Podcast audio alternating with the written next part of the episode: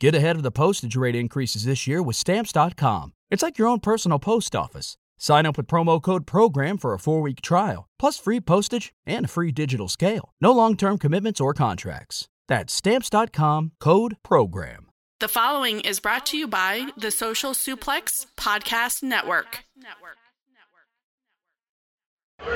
Yo, yo, yo, yo, what up? This is Rocky Azucar Romero of Chaos, and you are listening to Keeping It Strong Style, the ace of podcasts. Yo, this is Rich Latta from One Nation Radio. This is brought to you by the Social Suplex Podcast Network. We present to you the Ace of Podcasts, keeping it strong style.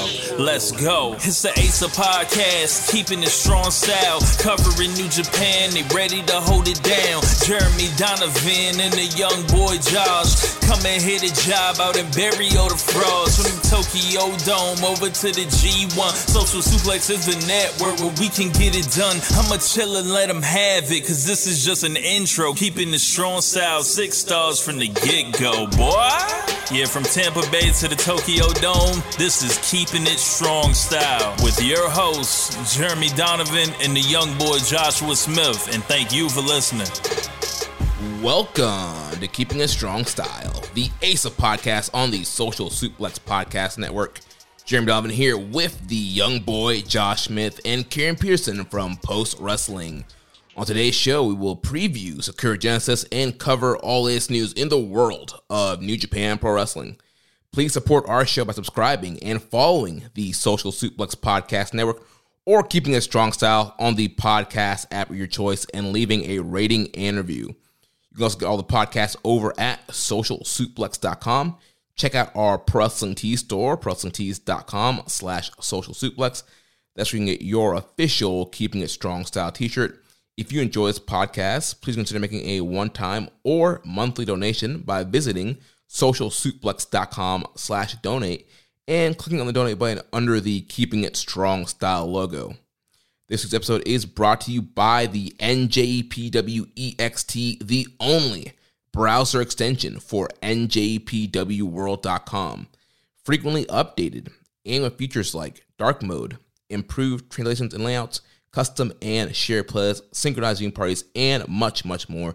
It takes NJPW World to the next level. You can visit njpwext.us today for details. Karen, Josh, how are you guys doing?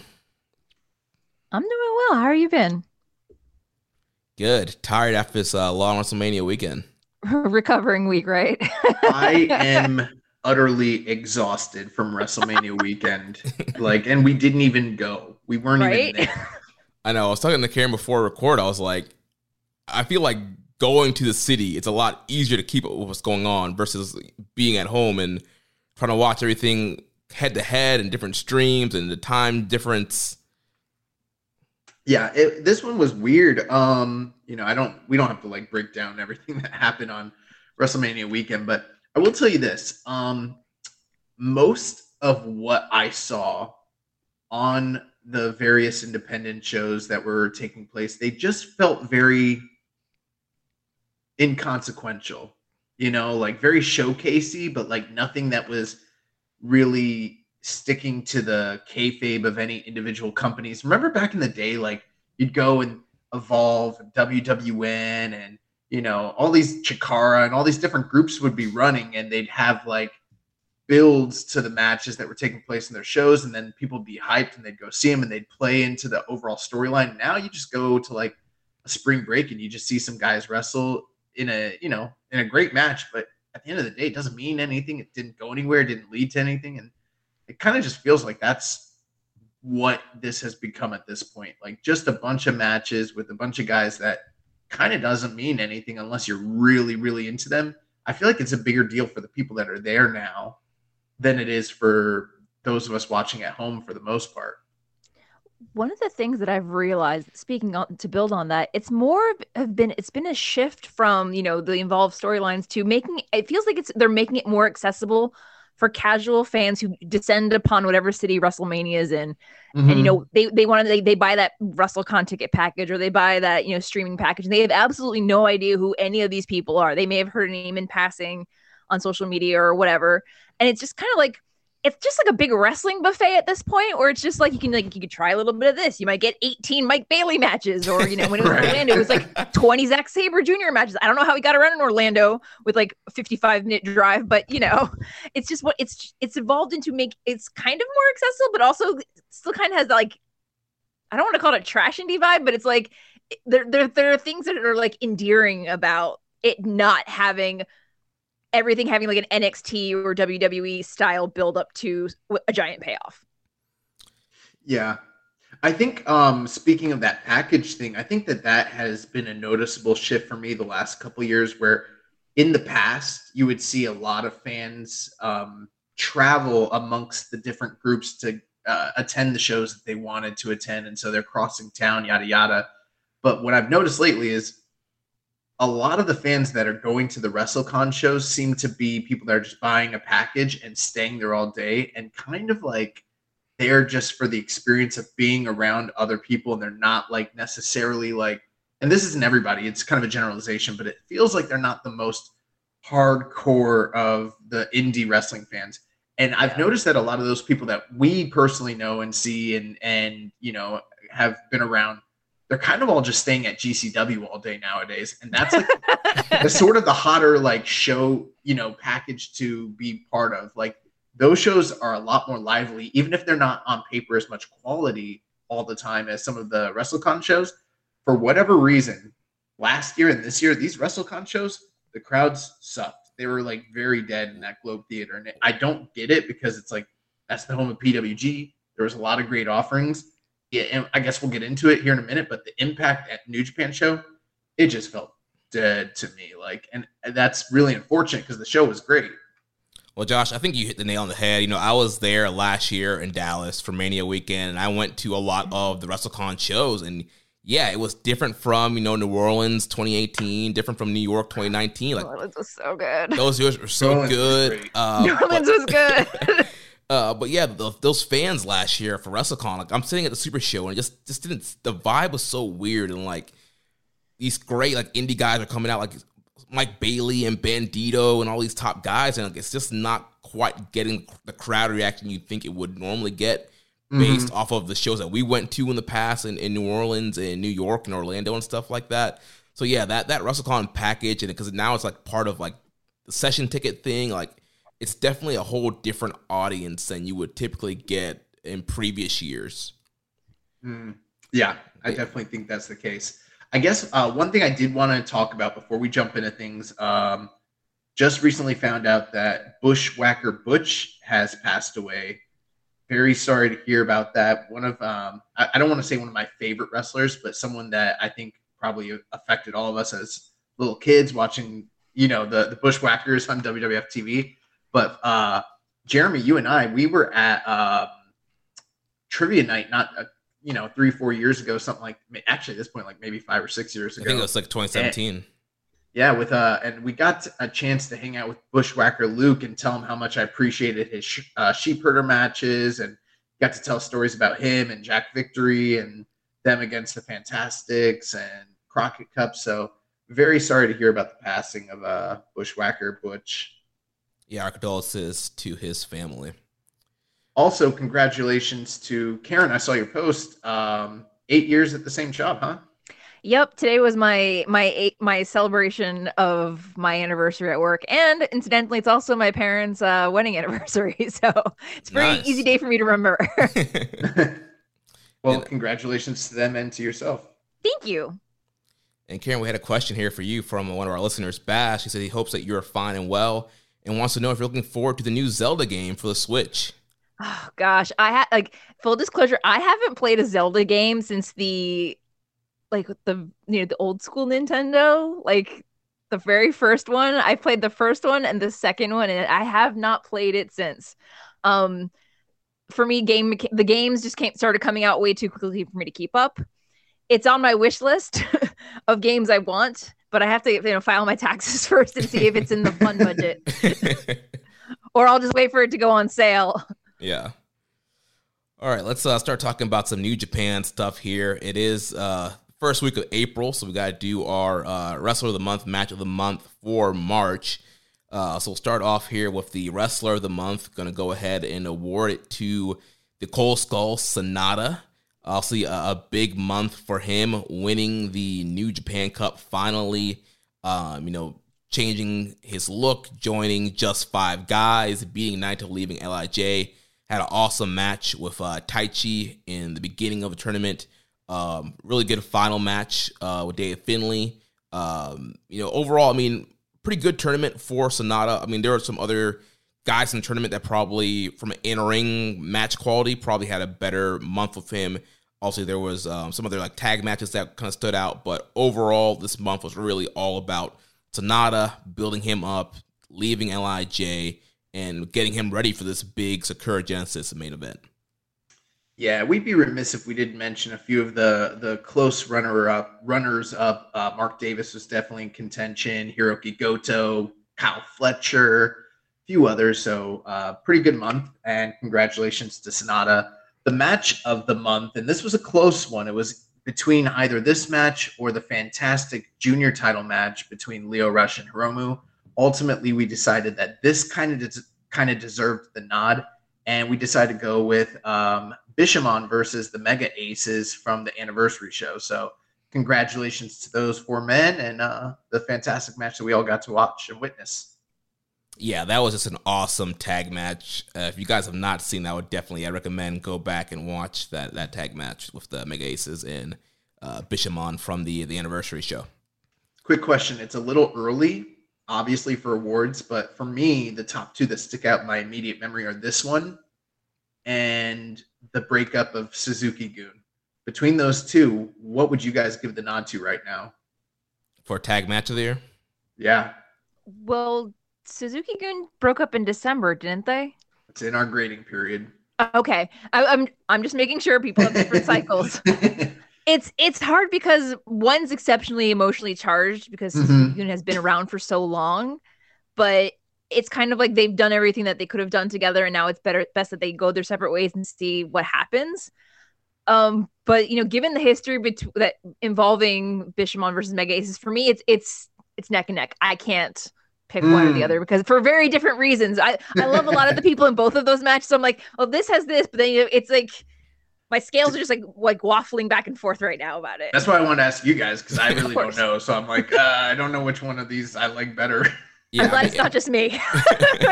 I mean, if if with the we had a vote today and the ballot was out, I think I would probably go Mega Aces Bishamon one and Sugun breakup two. I think I'd go Suzuki Gun breakup one just to spite you. So so then it falls to me. No, I abstain. All right, let's uh talk about um some of the stuff that went down WrestleMania weekend. oh Um, man, so much went down. Are we gonna talk about Cody not finishing the story? no, we're not not, not going to talk about that. Um, Just let it play out, man. The story the story is never over. Um, no, we're going to talk about uh, you know New Japan show, uh, co-promoted show with Impact Wrestling that had the Multiverse United Only the Strong Survive, which aired on Thursday, March 30th, 8 p.m. Pacific time, exclusively on FITE TV. Um, did, did we all see the show? I watched the show. I don't know about you guys. I wrote a report for Post on it, so yeah, I watched it. yes, and I, I Nice. also watched it too. All right, cool. So so far we're on pace. uh, I don't think we need to give you know full you know whole by whole breakdown for for this for these matches and shows. I'll run through the results, then we can kind of give our our general thoughts and maybe just kind of anything that stood out from the show. Um, so the pre-show opened up. We had Yuya Uemura defeating Gabriel Kidd at seven minutes fifty two seconds.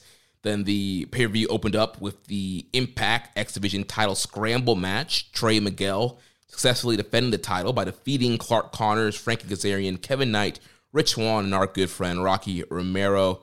Then we had Alex Coughlin, Sami Callihan, Fred Rosser, and PCO defeating Eddie Edwards, Joe Hendry, and JR Kratos and Filthy Tom Lawlor. Jeff Cobb defeated Moose in 11 minutes 51 seconds.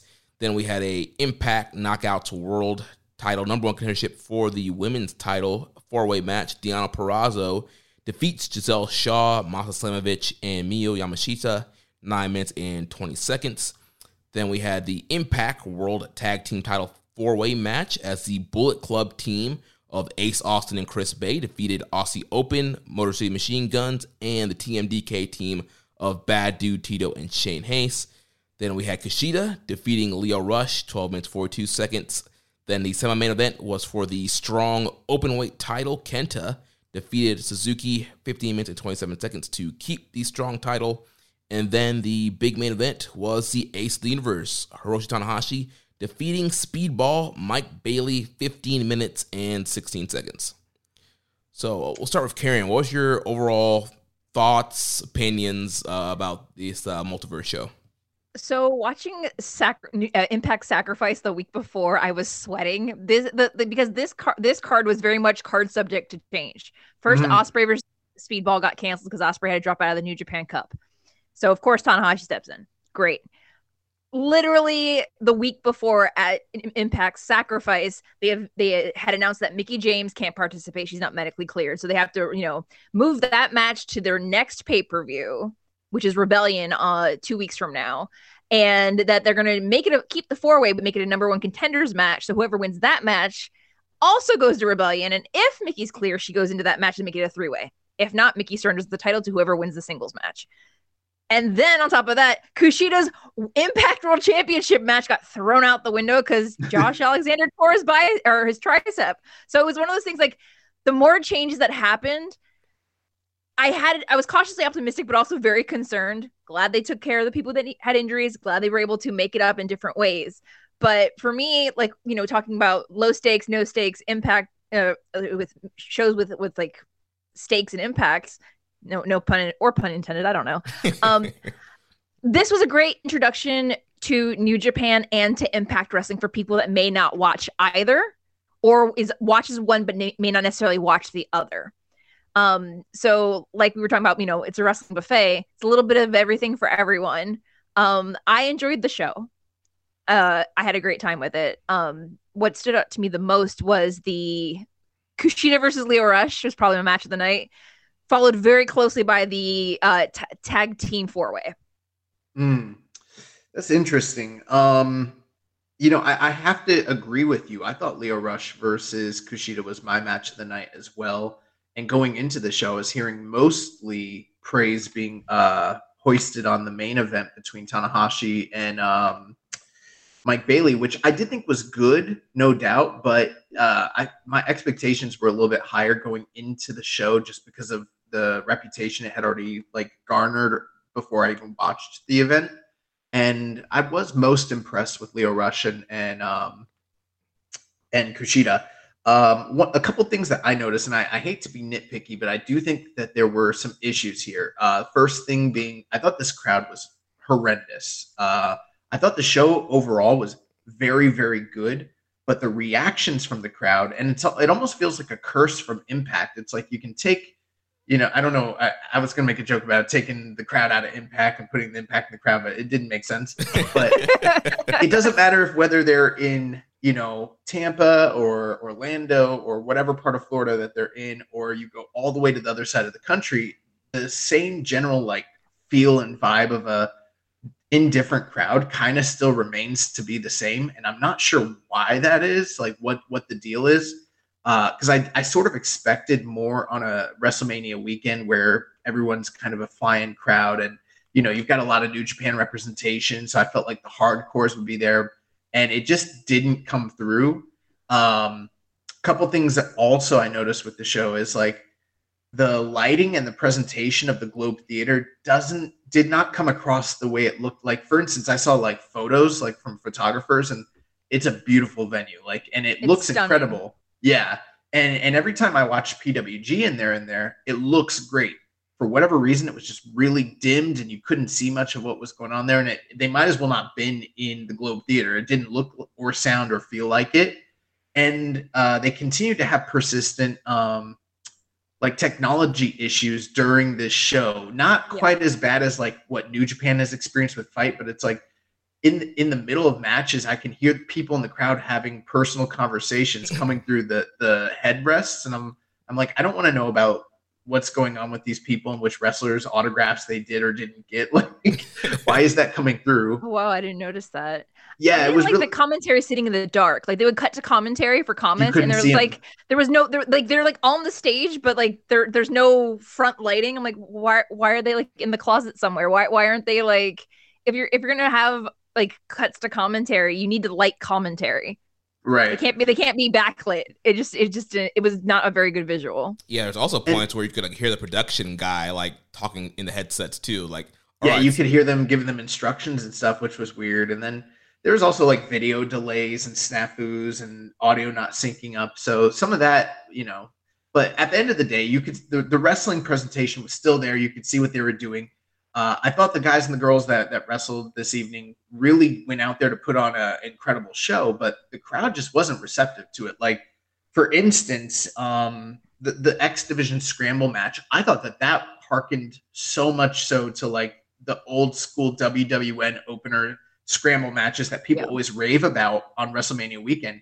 And they did a lot of the same stuff that I mean, for instance, if you compare this to like say uh the five way at NXT that got rave reviews, which I thought was severely overhyped. I thought this match was much more fluid, much faster paced, much more action packed, but it got killed on uh Cagematch. I don't know what the deal is with that. The crowd was non-reactive, and I feel like it there's a little bit of a been there done that sort of attitude from the crowd. It's like we're seeing the same stuff we've seen a million times and even though the show was good, almost everything that was here they they did exactly what you would have expected to you could like literally you could have like gone to chat gpt and tell and asked them to like write out the the outcome of the matches and it would have basically been what we saw here I've got a question. Was it me or did the ringside look very like, is it a PWG PWG thing? The ringside area looked really really small. Like it Yeah. didn't look like there was much clearance from the the railing and the first row to the ringside. Like, it looked very compact. So when people were diving out of the ring or doing, you know, no topes space. or flipping, I'm just like you're gonna end in the third row and you haven't even you're gonna hit the balcony. What are you doing? Like is it is it that small of a venue or is it just they just packed a lot of chairs in there? I think they pack a lot of chairs just Okay. because that's that's sort of the vibe. PWG usually does it that way, and I think They the don't have any railings at PWG, right? It's usually just people standing. Like, I think in in the globe they do. okay, it just looked really cramped for some compared to other previous venues that have run WrestleCon and stuff like that. It just looked really it's claustrophobic at times. The other thing too is like a, a lot of the matches to me, even though there were real stakes and there were real stories, they still just felt very house show showcasey sort of vibe. The only matches to me that really had uh, a gravity to them at all were like the the final few matches, like the one that we were talking about with Lio Rush and Kushida. That actually felt like it had a a, re, a rhyme and a reason to why it was happening, and it was worked with a bit more seriousness. Same thing with Kenta and Suzuki. Even though I didn't love the match, it still had more of a feeling like this is a different level than what we were seeing when like you know the tag match was great, but it's like they're doing spots with, where everyone's giving each other headlocks and it's like WWN Super Show sort of fodder. It's the same things that you see every WrestleMania weekend. You know what I mean? hmm So yeah, I mean, I pretty much uh, agree with you, Josh. Overall, yeah, I thought from an in-ring perspective, very good show. But yeah, like you mentioned, a lot of kind of production issues and snafus uh, throughout the show. You know, video packages wouldn't play or they would kind of cut out. Um, but yeah, the, the wrestling was, was pretty good. Um, I, I really enjoyed yeah Kushida and Lio Rush, and I thought it was kind of an added element of a story with Lio just facing Hiromu, which is one of Kushida's great rivalry ri- rivals, and they brought that up in commentary. So and Lio's you know questing for that junior title. You know Kush- Kushida's such a great junior champion, so that kind of felt like the winner of that could could be like next in line potentially for Hiromu after the Robbie Eagles match. Um, the tag team match was um, a lot of fun, but again, they were doing some cool stuff and not a ton of crowd reaction. And plus, the crowd wasn't really mic'd up that great either. So even if they were reacting, you probably we probably wouldn't have heard them all that well anyway. Um, Does anybody know what happened between this show with Tanahashi's teeth and then the Ring of Honor show? Because he had teeth during the Mike Bailey match, and then the next day he didn't have teeth again. And I'm like, what's happening here? So, as you know, he his front four teeth are all false. Okada Right. kicked, kicked them out years ago. And uh, when he, you know, got called out by Okada for their match, he had it, he has a, like a, a temporary bridge and Mhm. it had fallen out. And last week before he came over to the States, he recorded his podcast and he says, like, I have an appointment with my dentist after I get back from the United States. I just need these teeth to stay in until I get back from the United States.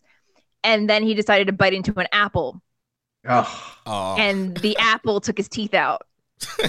okay.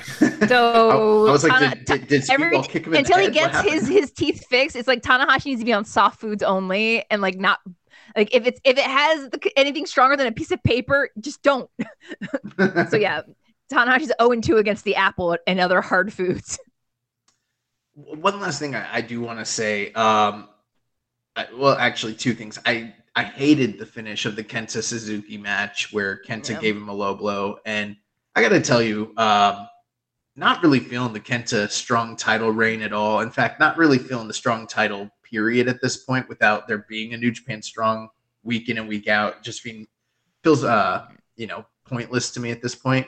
But um, besides that, this show just in general was fun but i'm starting to get the feeling most of the time when it comes to new i love that new japan's doing cross promotion with different groups and everything but almost every single cross promotional show except for maybe last year's forbidden door and even that had some issues most of the time they just feel kind of pointless in their execution. Like they sort of just feel like uh non-canon excursion shows. Like they're almost just basically hyped up produce shows that really have no purpose other than just making money. Mhm. and i always feel i always get left feeling uh disappointed by the outcomes. Like the execute in on paper they look great but in execution i'm always just like eh, i don't know. I'd, I'd- I'd rather just watch new japan. Like i don't i don't need this really if it's not going to have any stakes or have any real purpose beyond just being a fun show. You know what I mean?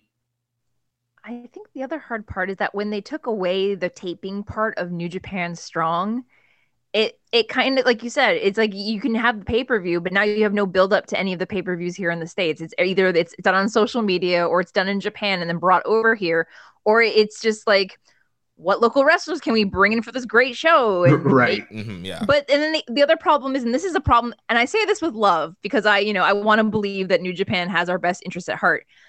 When this was originally launched, it was supposed to be the we're not going to run shows concurrent with the international shows, so you know fans can have the best of both worlds.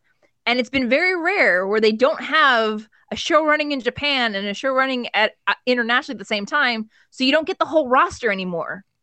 Mhm. Like the pre-pandemic era, they would send everybody and their mother. You'd get all your young lions. You'd have the entire rings, like all the ring announcers and referees. And now it's like we get like a referee that's like on excursion, yeah. a ring out announcer Yeah. that's like a local guy that you know does a great job, but like at WrestleCon they barely used him, and it's and he's bilingual, so I don't know why they didn't just use him for just the like the entire show.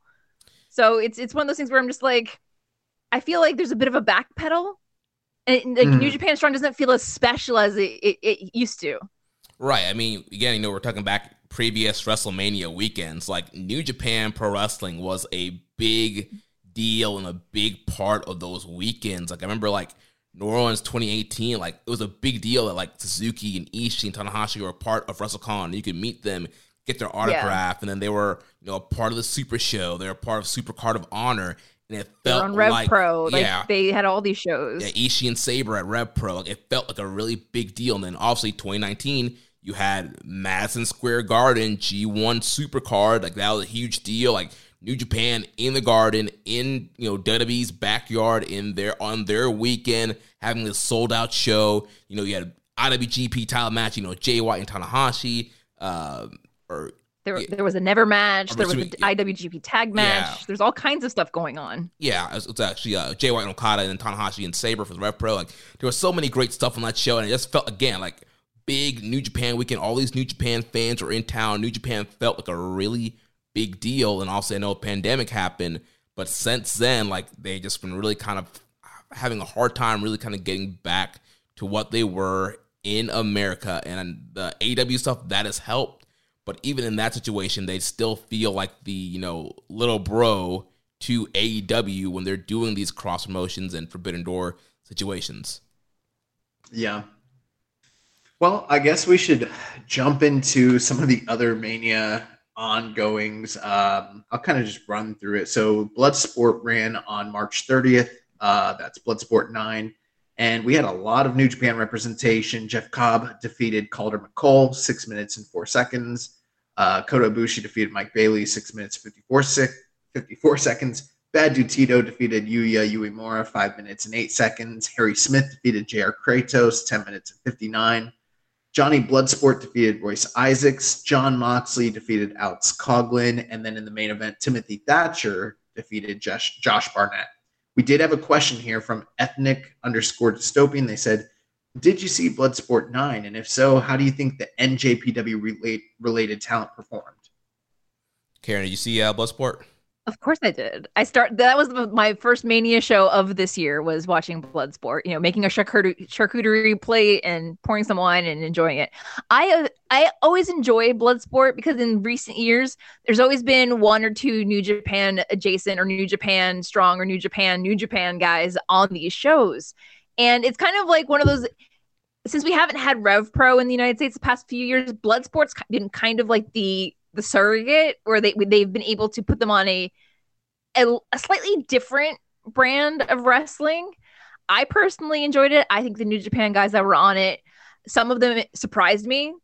I I loved seeing different sides of everyone. I enjoyed seeing, you know, Alex Coughlin wrestle someone that isn't JR Kratos for the 18th time. uh loved seeing Uemura in there with Bad Dude Tito oh, can't get enough of Jeff Cobb. But it, it, and of course, I love me some Tim- Timothy Thatcher. I know he's a Noah guy, but it was it was great to see him in. So, if I think of Bloodsport, Thatcher's one of the first names that has always popped up for me. So I, think I really enjoyed with, the show. I think him and Noah are done. Oh, they're finished. I think so. Bummer. I liked I liked him in Su- Suzuki Gun, but that's all right. Yeah, uh, enjoyed the show. Wasn't my favorite blood sport of yeah. all time. Um, but I overall it was a, a good quality. Um, you know, obviously Kota is no longer with us, but seeing him make it, make his return and have uh, what I thought was the standout match of the well, one of the standout matches of the evening with Mike Bailey at just under seven minutes. They they really went balls to the wall and had a a really fun spectacle showcase in a you know shoot style sort of environment. Um, really loved the uh, Moxley and Alex Coughlin match. I thought Alex Coughlin had an incredible showing for himself, and mm-hmm. I think John Moxley continues. It's so bizarre because he's a guy who, in my estimation, is one of the least proficient quote unquote shooters of anybody that's on these shows, but he gets what should make these shows like uh entertaining more so than a lot of the you know shoot style guys or you know i guess self-styled shoot style guys. And his matches just always stand out. And they're always pretty much the the highlight of the event. And this did not disappoint whatsoever. I thought that that was really really really blow away and um everybody else did really great. I think um even though i didn't love the uh royce isaacs match with johnny bloodsport i thought I, thought isaacs looked really good I thought Cobb looked great. Yeah, it was good. It was and a really easy watch. I mean, the whole thing. There's so many matches, and it clocks in under two hours. I mean, it's a it's a no brainer. There's nothing that's aside from the main event. Nothing went over ten minutes. So super short event. Yeah, I really enjoyed uh, Bloodsport Nine. It also was the first show that I watched uh, during WrestleMania weekend. Yeah, overall, really good show. Bloodsport's always definitely one of the, the more unique and kind of standout shows um, every WrestleMania weekend. Um, and for me, you know, like I said, Josh, it was a, a, easy watch, but I do think there maybe there is one too many matches, and not because the show is long. And we talked about this off air, Josh. I just feel like there are some people on the show that are not fully great at the blood sport style, and so you have a lot of guys doing some of the similar spots because they're, they're they're doing the few like shoot style moves that they know how to do. So you end up with a ton of guys doing a triangle choke spot armbar spot, like the power bomb out the triangle spot, which it's all fine. But if you're watching like 10 matches of that, like all happening back to back, like you got to mix it up. But overall, really fun show. Like you mentioned, Kota Ibushi, Speedball Mike Bailey, really fun matchup. Glad to see Kota Ibushi back. You know, he's, you know, kind of down to uh, cruiserweight classic size right now because he hasn't been able to, to lift weights to the shoulder injury, but he still looked uh, really good. Um, yeah, Coughlin looked great in there. John Mox, I thought that was a great like star making performance for him and got him some respect uh, for the weekend. And um, you know, a little handshake with Moxley after the match. Who knows? Maybe we'll see some some uh, Blackpool Combat Club crossover versus LA Dojo. We, we kind of saw some of that uh, happening with Ring of Honor. Uh, so maybe that will kind of spill over that with that storyline of Mox and Coughlin. And yeah, the main event, Thatcher and Barnett, was really, really good. And it, it felt like a really big deal considering, you know, Josh Barnett is like the namesake for the show. He hadn't been defeated in the history of the show. And so for Thatcher to get that big uh, submission victory, it felt like a really big deal. Yeah, he's rarely ever even lost in pro wrestling, period. so getting a clean job over him, especially in this sort of environment, a, a really big deal. Um, I, we talk about this off the air and I, I try to find the most concise way to kind of explain it so like in the 90s when shoot style was at its you know zenith essentially you had uwfi rings and pwfg as like the primary groups running and they all had a different spin on what shoot style should be but the thing that unified all of them was that they were comprised of pro wrestlers who weren't pro wrestlers first and foremost. They were all formally trained in martial arts. And yeah, we didn't know what mixed martial arts would fully look like at that point in time, but they did a really compelling job of presenting shoot style wrestling in a way to where it really looked real and you believed it was real. And if you go back and you watch it stuff, if you have a discerning a, a discerning eye, like you can tell it's not real, but it's a far cry from pro wrestling.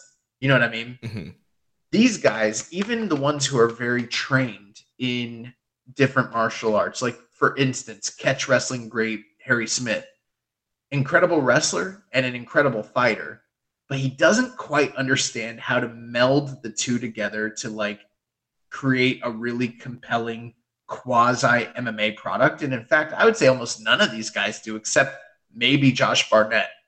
So, what that basically leaves you with, because none of these guys are doing shoot style wrestlings every single day, training it in the gym, and that's their whole life. None of them are proficient at it. So at that point, instead of trying to redo UWFI, they need to basically be working a real psychological pro wrestling match in the style of MMA, which is it sounds similar to what I was just saying, but it, there is a differentiation.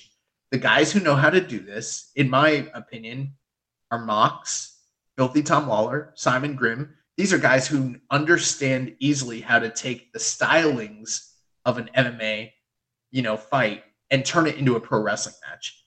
A lot of the rest of the guys on these shows just don't know how to do that. They don't understand how to tell a compelling pro wrestling story within the confines of the rule set.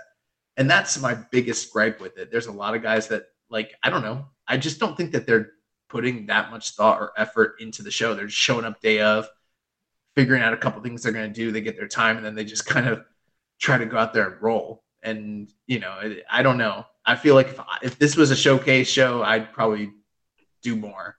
I thought Kota Ibushi and, and uh, Speedball they did a good job of what I'm talking about.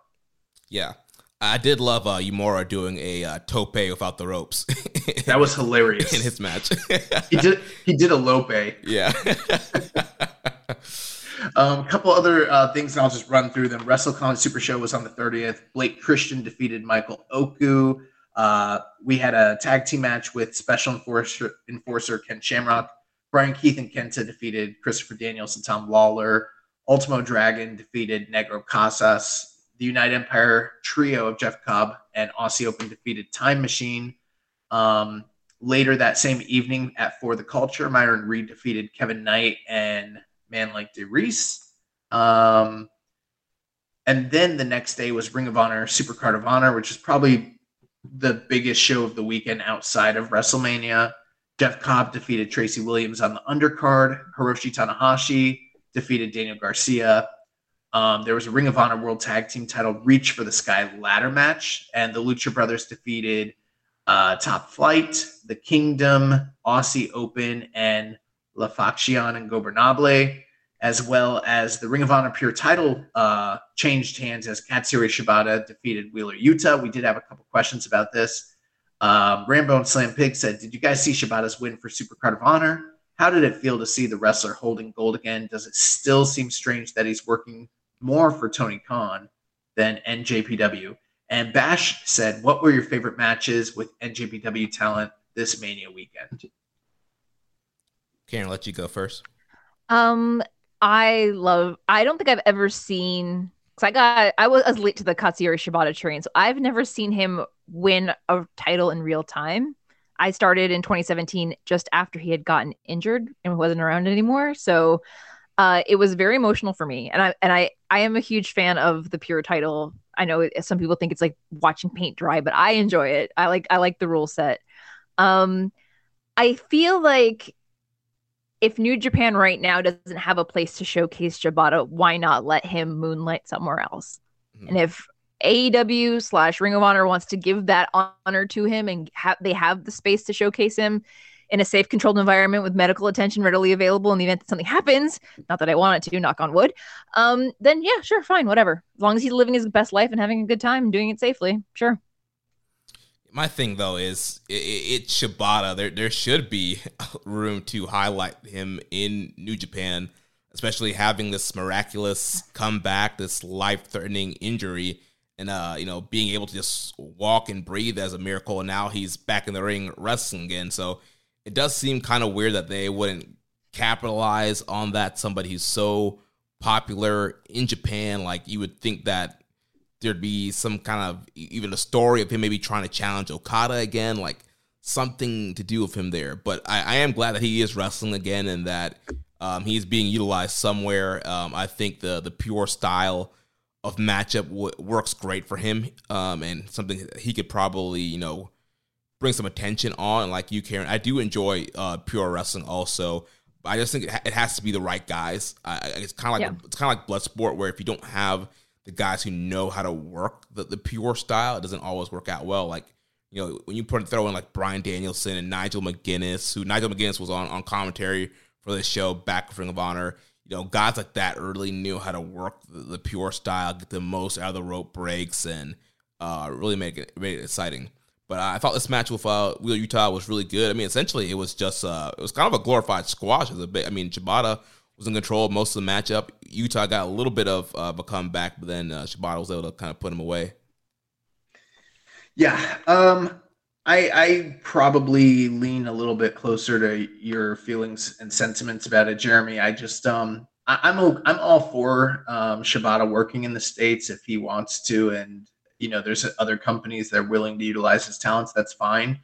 But at this point, if he's going to be having full fledged matches, to me, it felt like a waste for his very first match to be on short notice on a Friday night for Rampage against Orange Cassidy in a loss. And his, that's his first real, true, real match back with like unlimited moves. And we didn't know about it. And it probably honestly should have been something that they capitalized off of and marketed and New Japan profited in some way. And I'm sure that they have some sort of arrangement with AEW, but um, it just feels strange to me that he's almost at this point going to have more matches outside of New Japan since he returned than in New Japan. And I don't know what the disconnect is, why they're not using him, but they are, but he is resigned and they are letting him work in other places. Even the most recent one, like in December, he was in Japan. He worked a showcase match with Filthy. Is there no way to get him on the dome show at all. Like there's that's not something that would draw fans. I don't know. It, it kind of gives me the feeling like how WWE handed handled the Bryan Danielson thing where mm-hmm. he was mm-hmm. able to get cleared, but they weren't comfortable. Right. Because they, you know, especially after he had gone off book in his Narita match and decided it's a full fledged match when that wasn't what was previously discussed it's it's it's it's the maybe they're playing it a little too safe. Maybe they're just trying to see how he has a couple of matches abroad before you know, throwing him onto a Dominion or throwing him into, you know, would I love to see him go against Zack Sabre Jr. for that that TV title? Yeah, sure. But I feel like they're playing it safe for a reason right now. So maybe they're just letting him get back into a rhythm before they make a big move, like a bigger show Right. or a program in Japan. I mean, at the same time, it is double edged. He's he wants to compete. He feels he's capable of of you know still going out there and competing, and he's doing that, and that's his dream. So you Yeah. can't really fault the guy for it. So I oh, I'm not faulting him for it, but Oh, I feel like I don't mean I don't mean you specifically. Oh, I mean okay. like a general term. But um, I don't personally, I'm not personally that invested in it. I mean, it was really cool to see him win the title. I thought the match with Wheeler with Wheeler Yuta was really great. But I'm not that invested in it personally because I want to see him work in Japan against New Japan talent. And I'm not saying it needs to be head drop city, but I, I just don't get why we can't get him working over here. I I just don't have that much investment to see him watch to watch him wrestle Orange Cassidy or Wheeler Yuta. If you want to line him up and put him in there with Bryan Danielson, go ahead. A, a dream matches, I'm all for that. But that's that's where I see Shibata. To me, he's not an upper mid card killer. He's a main eventer, and I want to see him wrestle guys like that. You know, that's just how I feel.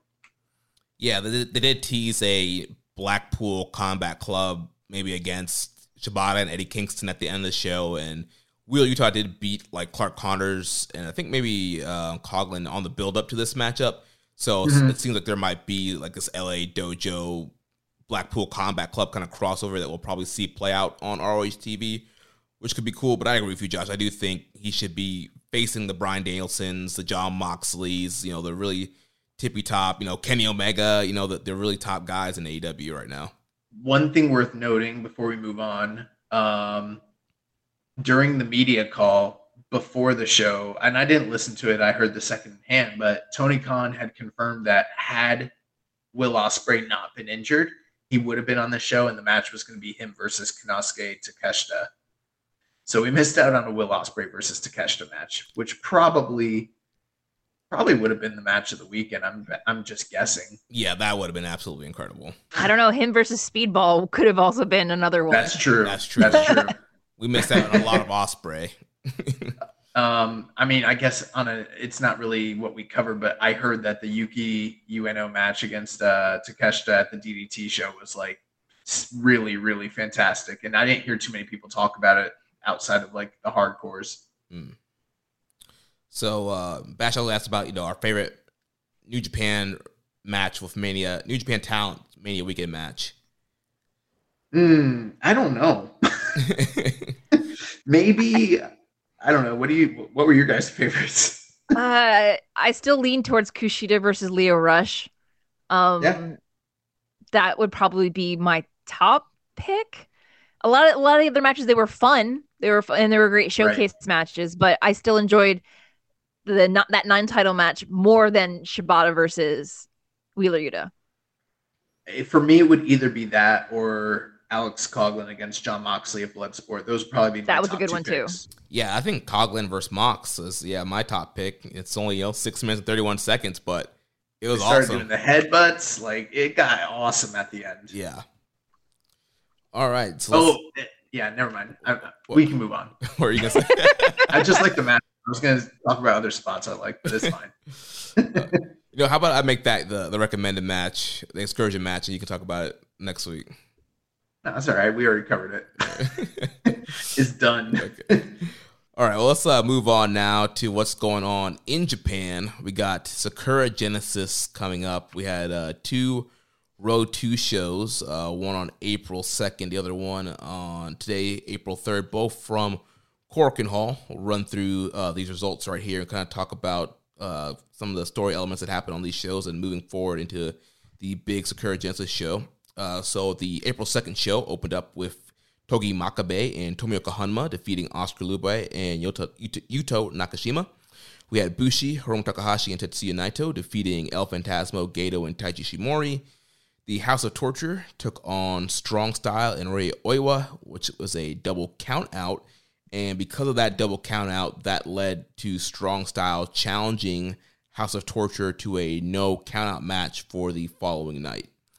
Then we had the United Empire team of Great-O-Khan, Kyle Fletcher, and Mark Davis defeating Goto, Toru Yano, and Yoshihashi.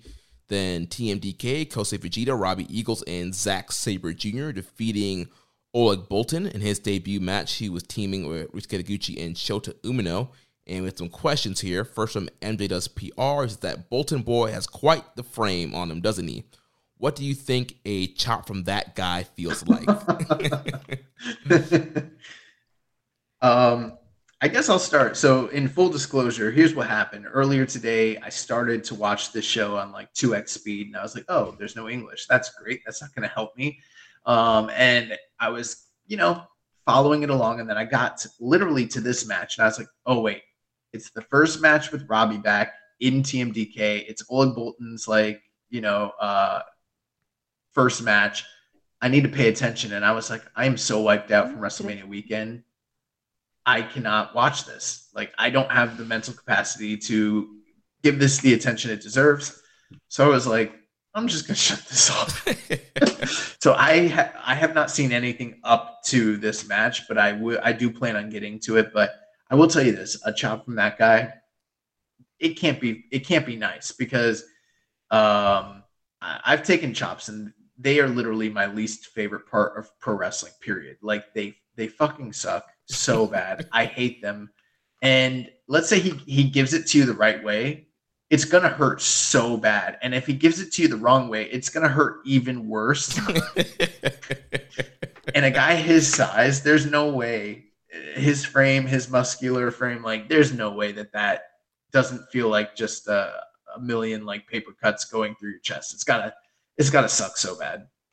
Yeah, that's like you know Gunther level like chop power there. Like hits you and you, you see the, the pictures he used to have on those shirts where like he'd slap somebody like you just see their chest kind of like waving with the force of his chop.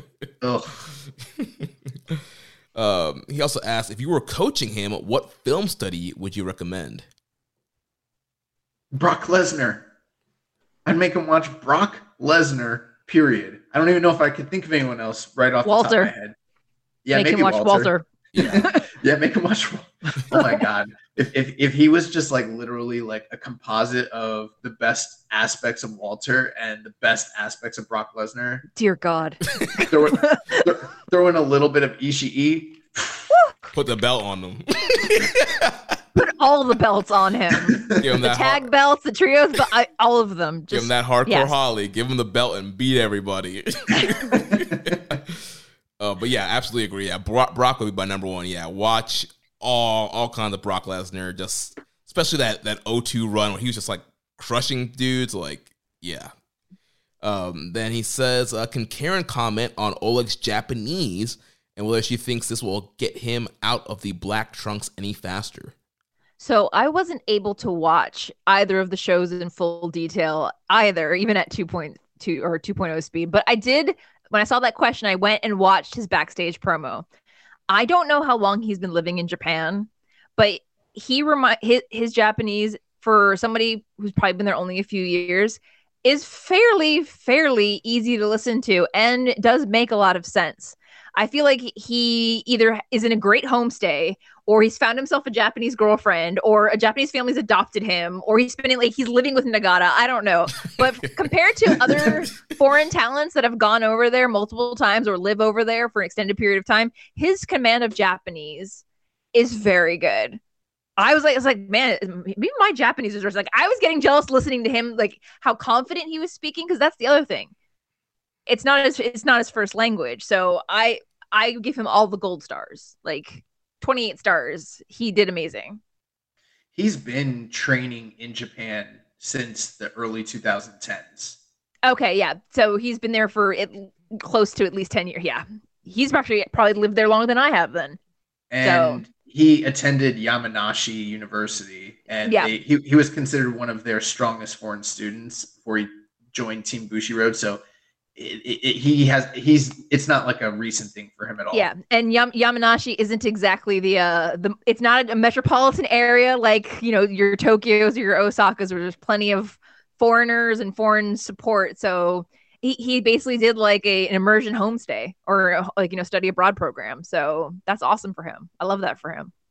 Yeah, I definitely think that that will help him um, in his progress in New Japan. That might yeah help speed things up. He's speaking the language. He can communicate with the the, uh, the audience, the fan base. Then just with his size and power, like he has a lot of tools that could help him get over very quickly. I just hope they don't take that away from him because you know hmm. usually if, should he be turn heel, the the default setting to the yeah. heels is they only speak English or insert your native mother tongue here. And I he, his Japanese is actually really good, so I would hate for them to take that away from him. It could make him I, stand out and be a different foreign wrestler for a change. I literally thought that they were going to have him continue to wear the singlet and have this delineation between Noge trained dojo wrestlers and team like Bushiroad, you know, Yuji Nagata's project. yeah, you know, and and have that differentiation, but apparently not. They had him still come out in the traditional black trunks, but um, yeah, uh, I don't know much about Japanese, but it, he sounded fluent it, to me. It was very fluid and very confident, which is great to hear. Uh, another question here from uh, Adam on Twitter says Oleg Boltin looked like a million bucks on Sunday. How long do you think he has before he's challenging for titles? Do you think they'll fast track an excursion for him? If so, where do you think he'd fit best? I don't know. That's a really interesting question. It's pretty rare that uh, you know foreign talents come in and go through the dojo system and then also have an excursion. I mean, they did do that obviously for like Jay White, and that was like an exception to the rule, but they didn't really do it for like Dave Finlay. They didn't do it for Juice. And, you know, there's a few other guys I can probably think of. Like, I don't think uh Finn Balor, I don't think he really went on excursion or anything like that um, when he came in. Or did he even go through the dojo system? I think he did. I, I think Karl, he did. Karl Anderson never went uh, abroad, so I don't know. It's it's kind of interesting in that way. Going to Japan is usually their excursions. That's their excursion, yeah. but yeah, no, I don't I don't know if they would fast track him to an excursion. I mean, they may if they're gonna like start you know fast pacing him on anything uh, maybe they would make him work either go to New Japan Strong or come on to some of the international shows. Provide, but that again, that also depends on his visa status, like how you know not being a, a Japanese citizen or I don't know what citizenship is, but or what have you. Um, if they were to send him on an excursion, if he could easily go to the UK and fit in great there, he could fit in the United States. I don't know if they would send him to Mexico I don't. I don't. Or New he, Zealand, maybe. I don't know. As an older guy, who's already like, um, I don't know exactly. Sorry, I can, I, can I look it up. um, he's born in '93, so he's 30. Okay. And when I say I don't mean old, I just mean older in terms of his athletic prime.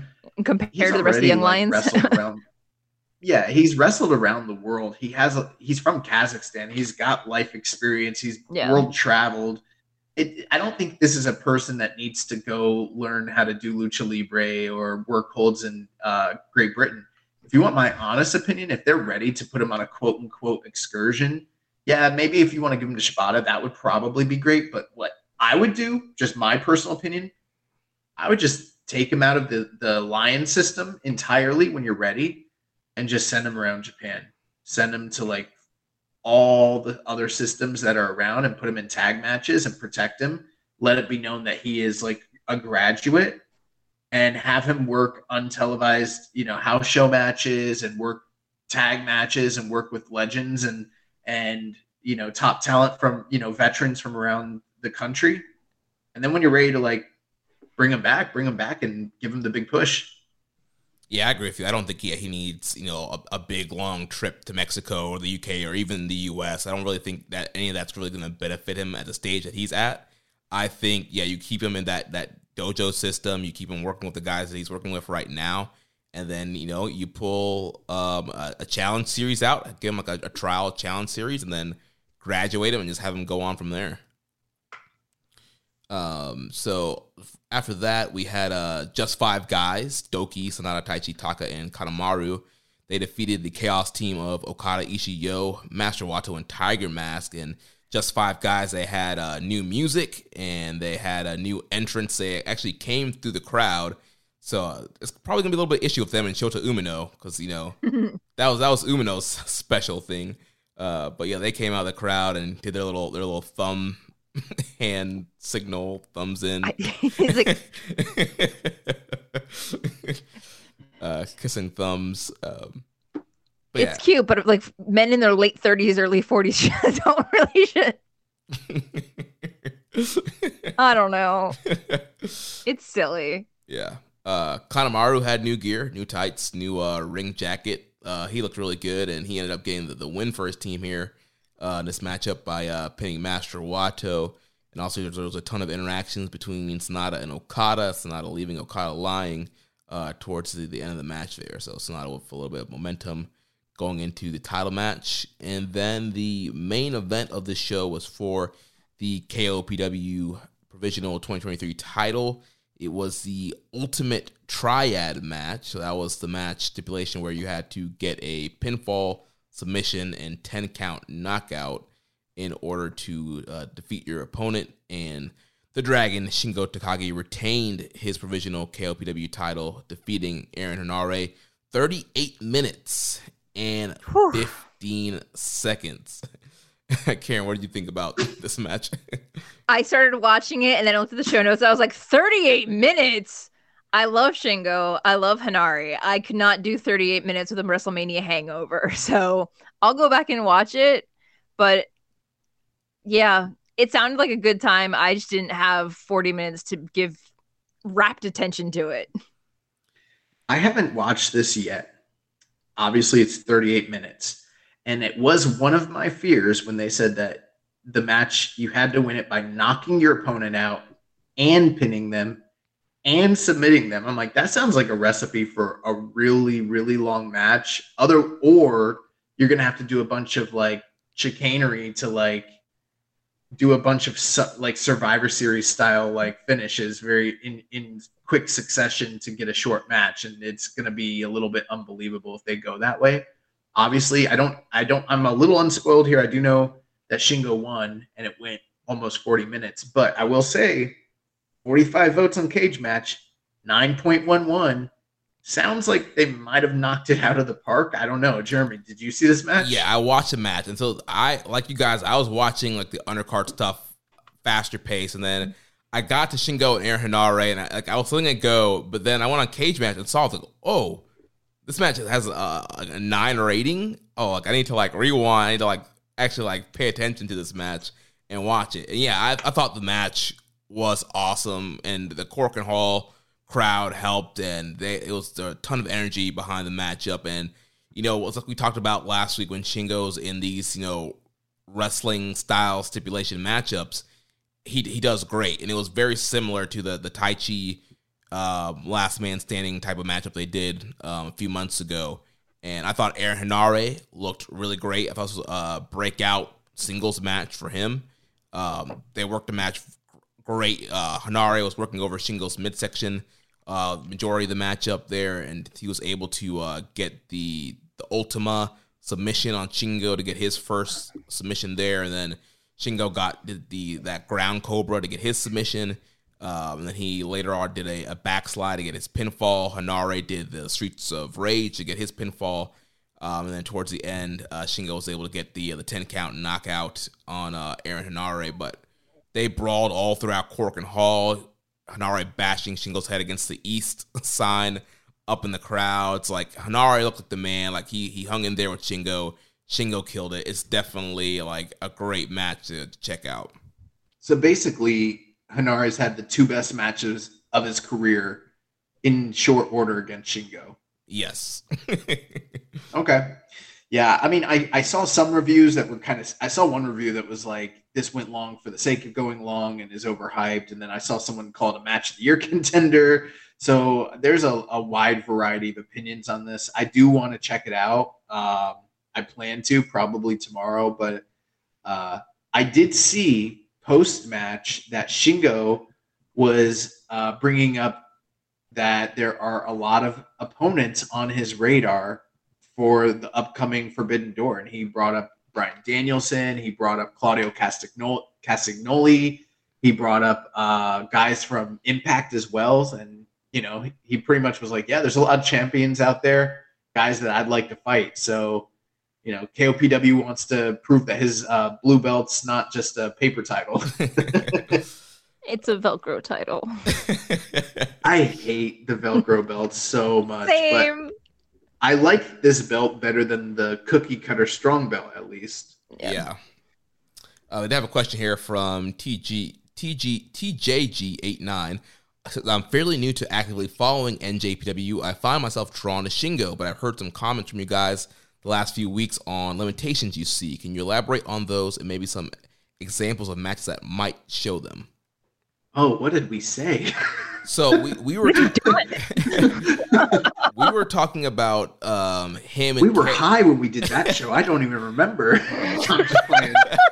I wasn't even here. we were talking about him in KOPW situations where when he's in the more gimmicky KOPW matches, those don't Okay. always work out in his, his strengths.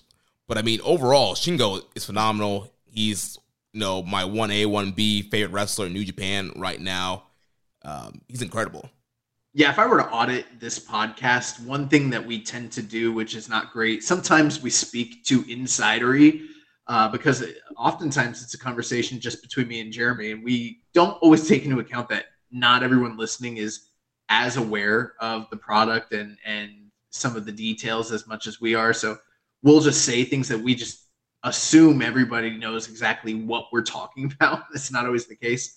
Um, Shingo is one of in my opinion, a top 20 all time wrestler that has ever lived and ever competed, period. Mhm. And I think he's one of the absolute best wrestlers in New Japan and just wrestling in general today. When we were talking about limitations, we weren't saying that he can't, that there are things he can't do. We were just saying that they have put him in uh, stipulation matches that are not conducive to a classically good wrestler. Like they put him in a, uh, like an amateur. What, what were some of the matches that they put him in that were weird? They put him in a, Uh, a quasi karate match. Yeah, with Great-O-Khan, uh, the MMA rules. And- yeah, um, Yeah, a match like that- Chase Owens. What was the other one? It was a match with Chase Owens. I forget what the, what the stipulation was. Oh God, I don't remember either.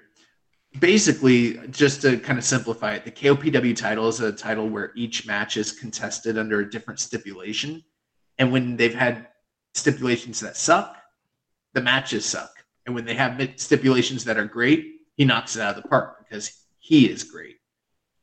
That's pretty much it. That's long and short of it. So Yeah. sorry if we gave you any indication that he was anything other than an all-time great Hall of Fame level wrestler.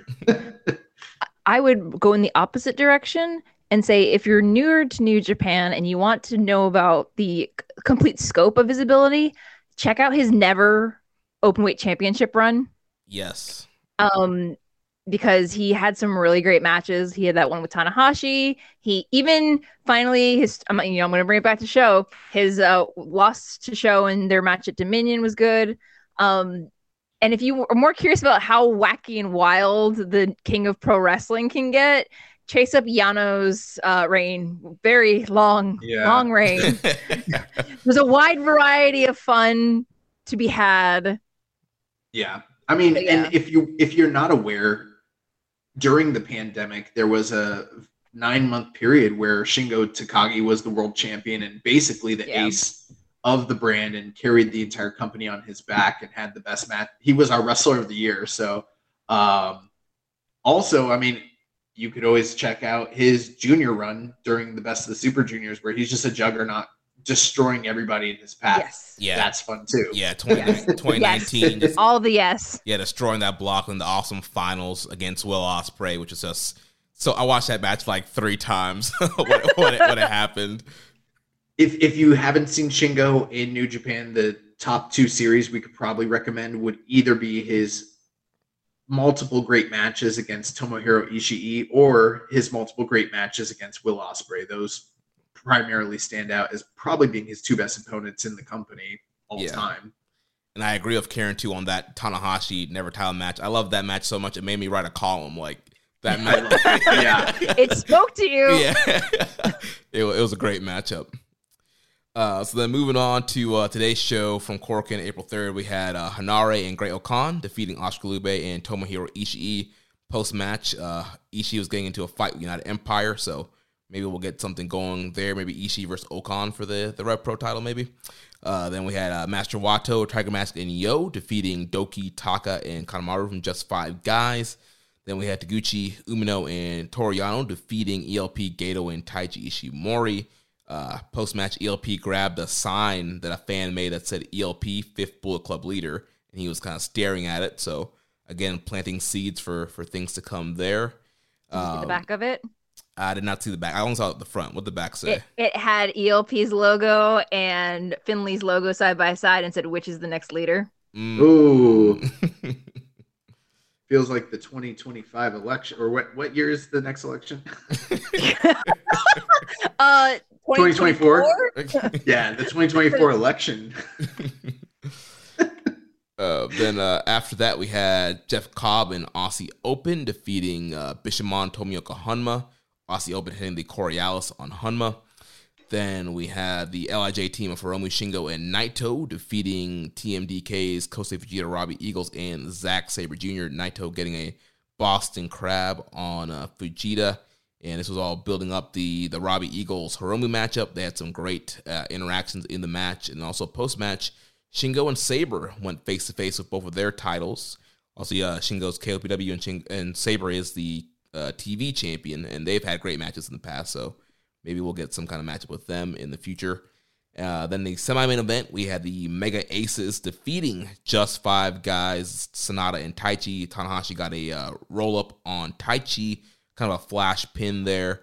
Uh, but post match, Sanada did have Okada laid out once again, so Sanada standing uh, strong second night in the row going into this world title matchup. Sus. uh, and then the big main event for this night was the never open weight six man tag team title no countout match. And Team Strong Style, El Desperado, Minoru Suzuki, and Ren Narita defeated House of Torture's Evil SHO and Yujiro to retain the titles. This was a wild, crazy brawl all up and down, Korakuen with the, the no count out rule. Dick Togo was out there wearing one of the Despy masks that they stole uh, from them getting involved in the match. Uh, but it was a wild, crazy brawl. Desperado ended up hitting the uh, numero dos or the, excuse me, the pinche loco on SHO to uh, get the win for his team. Uh, we had a question here from OK OK 890. One, one quick thing during the post match, did you see that Ren Narita called out Okada? I did not see that. Yeah. Not only did he mention that they're going to continue to uh, defend the six man titles, but he mentioned Okada. Now he wants a crack at Okada. Mm, interesting. Suzuki was in the backstage, was like, "You sure about that? Do you know what you're doing? Do you know what you want from Okada?" Uh, question here from OK OK 890 says not relevant to NJPW, but is the Bloodline just a more competent House of Torture? uh, I would say no. it's apples I think- and oranges. I think the only the only thing that they have in common is they both cheat to win all their matches. But I mean, uh, other than that, there's not a lot really to. I mean, one's a draw, one's not. One's a main event act. one's at the top of the entire wrestling industry, and one is not even at the top of their own company. Like, you know, I don't know. They're not the same thing at all. Uh, all right. Well, now let's talk about uh, the main uh, show coming up this weekend. The main Sakura Genesis card uh, coming up. Uh, a lot of big matches on the card. Opening the show is going to be a uh, mystery six man tag team match. Um, this is as a part to uh, celebrate uh, the 50th anniversary of it. Is it TV Asahi's anniversary? Uh, it's the 50th anniversary of them broadcasting uh, New Japan programming, apparently. Nice. And so they're going to be doing a, a mystery vortex uh, kind of thing here where we're not going to know until the night of and people's music plays who's going to be in the six man tag. So it's going Do to you be guys know what the deal is with that? So, for those who don't watch uh, Shinichi Champion, which is basically the New Japan TV show, if you if you scroll through New Japan World near the bottom, there's like the variety TV program that all the wrestlers are on. Um, the woman who hosts it is a TV Asahi television uh, TV announcer. She does like the news and stuff like that, but she also hosts this show. It's been going on for like three and a half years now. And every six months, there's a for all the variety TV programming. There's always a, a fan vote, and whichever program of the like the top ten programs that gets the number one spot gets a very big budget to have a very big special show. Well, for the first time, they finally got the number one spot. They got a trophy. They got the, the they recorded the the special event. But part of that TV programming, it was like a two part thing.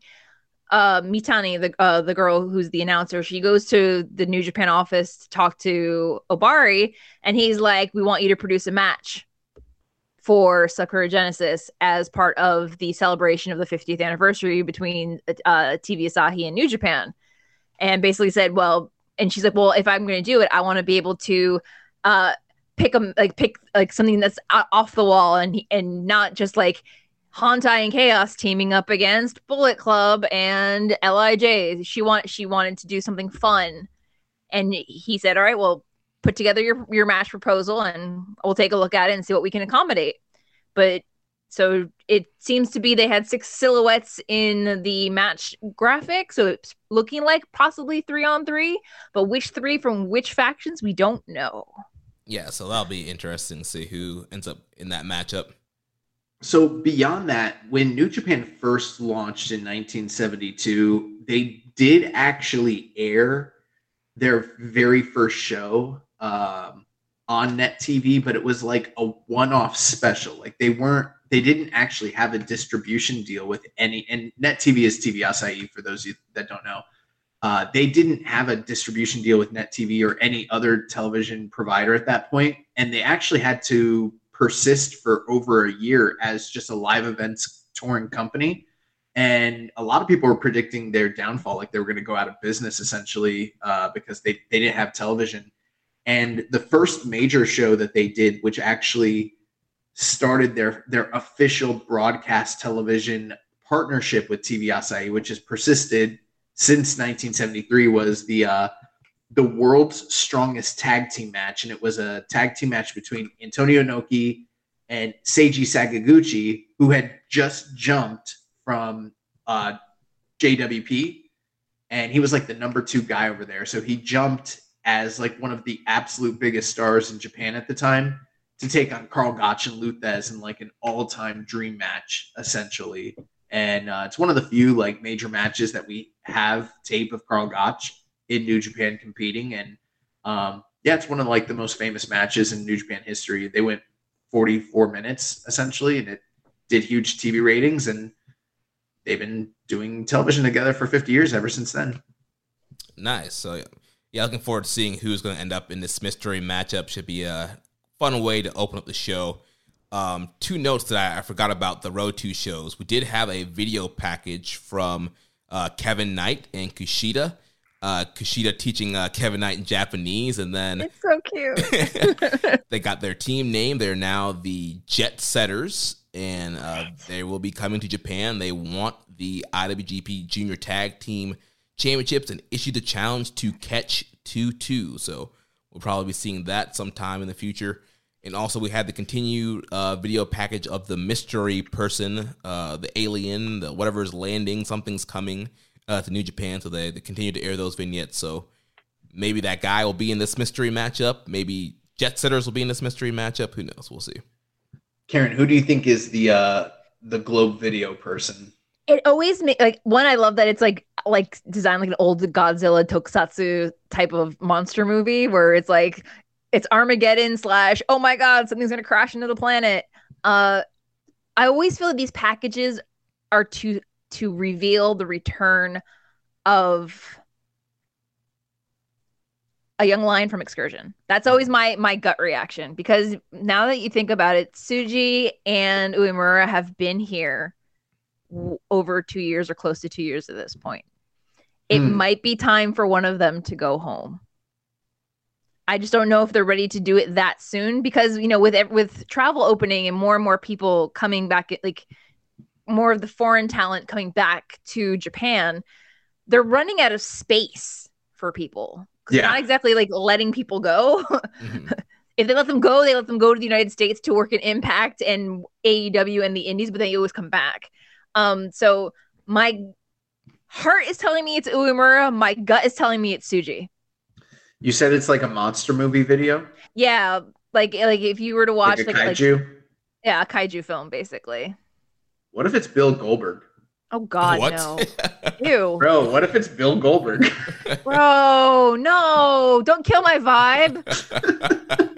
I mean, I never really thought of those videos as being monster movies, but once you said that, I'm like, oh, he is a If, free if that's agent. the case, it's me. I'm going to be, I'm coming soon. I'm going soon. This is the last time you're going to see me as Karen. I'm going to come back as something much, much scarier. I'm down for a Bill Goldberg versus Okada match. oh my gosh. What would that match even look like? Five stars. Okada would be, I don't know if Okada could carry him to a five star match. Okada can, Okada can carry any. Okada can carry me to a five star match. Okada's the greatest. So, uh, following that mystery matchup, uh, the show opened up with uh, United Empire's Aaron Henare, Francesco Akira, and Jeff Cobb versus the House of Torture's Evil SHO in Yujiro. No really storyline implications there that can really see of, so just a six man opener. Uh, then following that, we'll have Bushi, Shingo Takagi, and Tetsuya Naito taking on Douki, Taichi, and Yoshinobu Kanemaru from Just Five Guys. Uh, you know the history with, with Shingo and Taichi and Shingo and Naito. Um, so that'll be reignited there. Um, then we have the Bullet Club team of David Finley, El Fantasmo, and Kenta versus Hikuleo, Tamatonga, and Master Wato. And we had a question here from Rambo and Slam Pig. Says El Fantasmo and Dave Finley are on the same side of a six man match with Tamatonga and Hikuleo on the other side. I sense an angle incoming.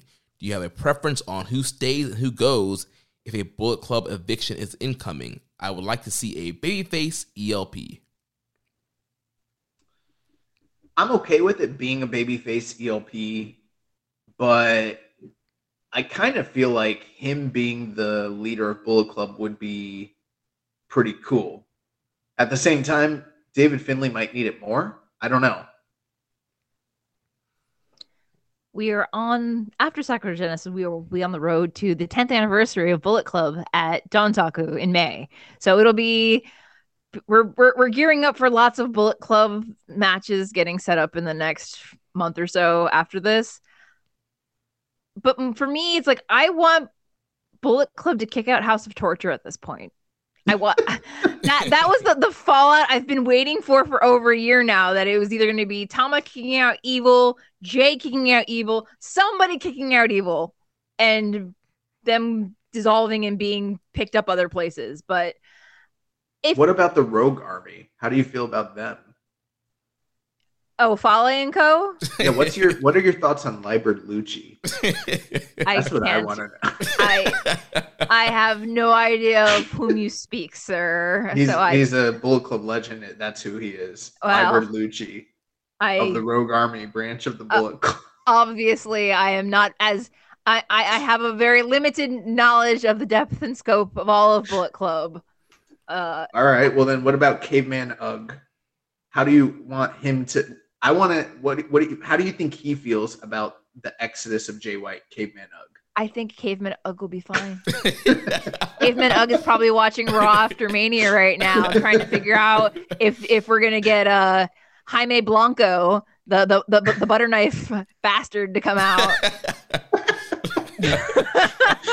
Oh my Uh, god. well, if you, you want to learn more about Caveman Ugg and Libert Lucci, Josh did do a solo episode uh, this past weekend reviewing oh yeah, we didn't we didn't plug my shit. reviewing uh, nice segue. Tamashi uh, three and four. Uh, so he did a solo show reviewing those shows. Uh, feature yeah the, the Bullet Club Rogue Army uh, growing as the Bad Luck Fale runs things in the Oceanic region. Yeah, they're awesome. That Rogue Army. I'll, t- I'll take your word Um. Yeah, I think the the the ship is kind of sailed with the whole House of. Tw- I mean, because when when evil was like a factor in the leadership, you know, equation of Bull Club, there was something there with him and Jay, and then they never capitalized on it. And I think now that's just he's firmly in mid card status. They're kind of just I don't know. They're like Who the weird. knows? They're like the weird cousins of the family. Like they, like they, they don't they don't want to invite them to like the family gatherings, but you know they always send the invite and they'll show up when they feel like it. So I don't know. I I want I just want something more for them. That's not House of Torture. I want it to go away. I will say this: there's a lot of people out there that are really like New Japan content creators and and you know people that are in the know that feel very strongly that they need to pay homage to like the Bullet Club for their 10th year anniversary. There's people writing articles and doing you know series and specials. Jeremy, I'm not doing anything. I'm not doing shit for the Bullet Club 10 year. I don't care whatsoever about Bullet Club's 10 year anniversary because to me, it's just a shell of a shell of a shell of a shell at this point. I, I think it's going to be interesting. I am invested in this story with ELP and David Finley, but I just, I'm not into the lore of the Bullet Club at this point. Like, I don't want to rehash Kenny Omega and Cody Rhodes at this point. Like, I don't care. you know what I mean? Can I give you guys a spicy take? Yeah. What's that? I feel like they need to dissolve both Chaos and Bullet Club. Oh, you're and speaking do our it- do- language. and do and do a draft. Same A thing with Hontai. draft? A draft. Like like WWE style? No, Oh, Star- like stardom style. Like Stardom? pick pick like, like Stardom draft. Pick give like three guys each their own faction, and they got to pick team members. I, I need I Hmm. need some people to feel fresh. I yeah, I don't care about Chaos or Bullet Club at this point, and I I think we've kind of echoed those same sentiments on this show multiple times. Like, I have no investment in either brand. I don't care. Like, they clearly don't care. like, why do we care still? Except Yeah. for the fact that they sell a lot of T-shirts. I- I'm on that um that uh what's his face uh with I'm on that Jado. So what? I don't care. you want to know what my other hot take is? Hmm. I'd be fine if Lij broke up at this point too. Mm. Yeah, throw throw them in the draft. Like we're we're freshening things up. Let's move on. It's a youth movement. It's the new generation. Give us the book, Gedo. We'll make you some money. All right, first order of action, Shingo's getting his own faction. Hence would dissolving awesome. LIJ. Oh, yeah. Dragon Goon.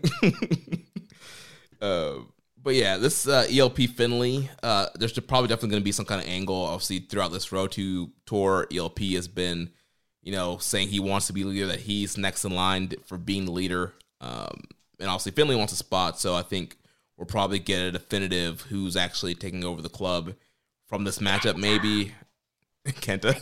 Let Kenta take over. my, my opinion on this, I think God and Wato, the Hontai team, will probably win here, deepening the rift between uh, the various camps within Bullet Club. I think we'll see a quasi angle. I don't think we're going to see the big the big angle that people are thinking is going to happen. I know it's a big show, but I think they're going to save that for the anniversary. Yeah, may- maybe it'll end up being Finley versus ELP at Dontaku. Winner gets leadership. Bullet Club. Wow, it's almost like you watch this show, Jeremy. that that's a that's a keen observation. I bet you that happens. Say goodbye to your credit card rewards. Greedy corporate mega stores, led by Walmart and Target, are pushing for a law in Congress to take away your hard earned cash back and travel points to line their pockets. The Durbin Marshall credit card bill would enact harmful credit card routing mandates that would end credit card rewards as we know it. If you love your credit card rewards, tell your lawmakers hands off my rewards. Tell them to oppose the Durbin Marshall credit card bill. So, uh, following that matchup, it gets into uh, the meat of this show. Gets se- several title matches. Uh, so, first, we'll have the NJPW World Television title match.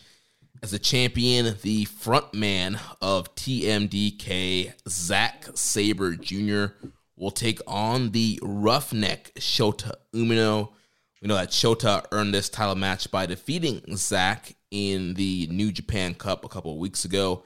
Uh, the big story there is he did not beat him in under 15 minutes, though. Um, I would be personally very surprised if Shota Umino beat Zack Sabre Jr. within the 15 minute time limit. I don't know that I love I love Zach being the champion and everything like that, but I don't love the idea that he's modern day William Regal from WCW in 1993. Like I don't know if I need every match to be this, you know, is he going to go to the limit sort of thing? The only saving grace is they haven't done any um too many time limit draws, which was like a staple of William Regal's TV title reign, but they tease it a lot and they go very near the 15 minute limit. I was kind of hoping this would really be like a high speed belt, like what we see in Stardom, and it really hasn't been that. Mm-hmm. Aside from that, though, obviously there's been a lot of ups and downs with the Shota Umino experiment so far, and I'm hoping that this will be a positive step in the in the right direction for his career trajectory, win or loss. That's kind of what I'm looking for from here. Because obviously, like Zach's great, and I think him and Shota Umino could go out there and really have a great match, but uh, it's going to kind of fall on them to deliver. What do you think, Karen? Who's walking away with the belt?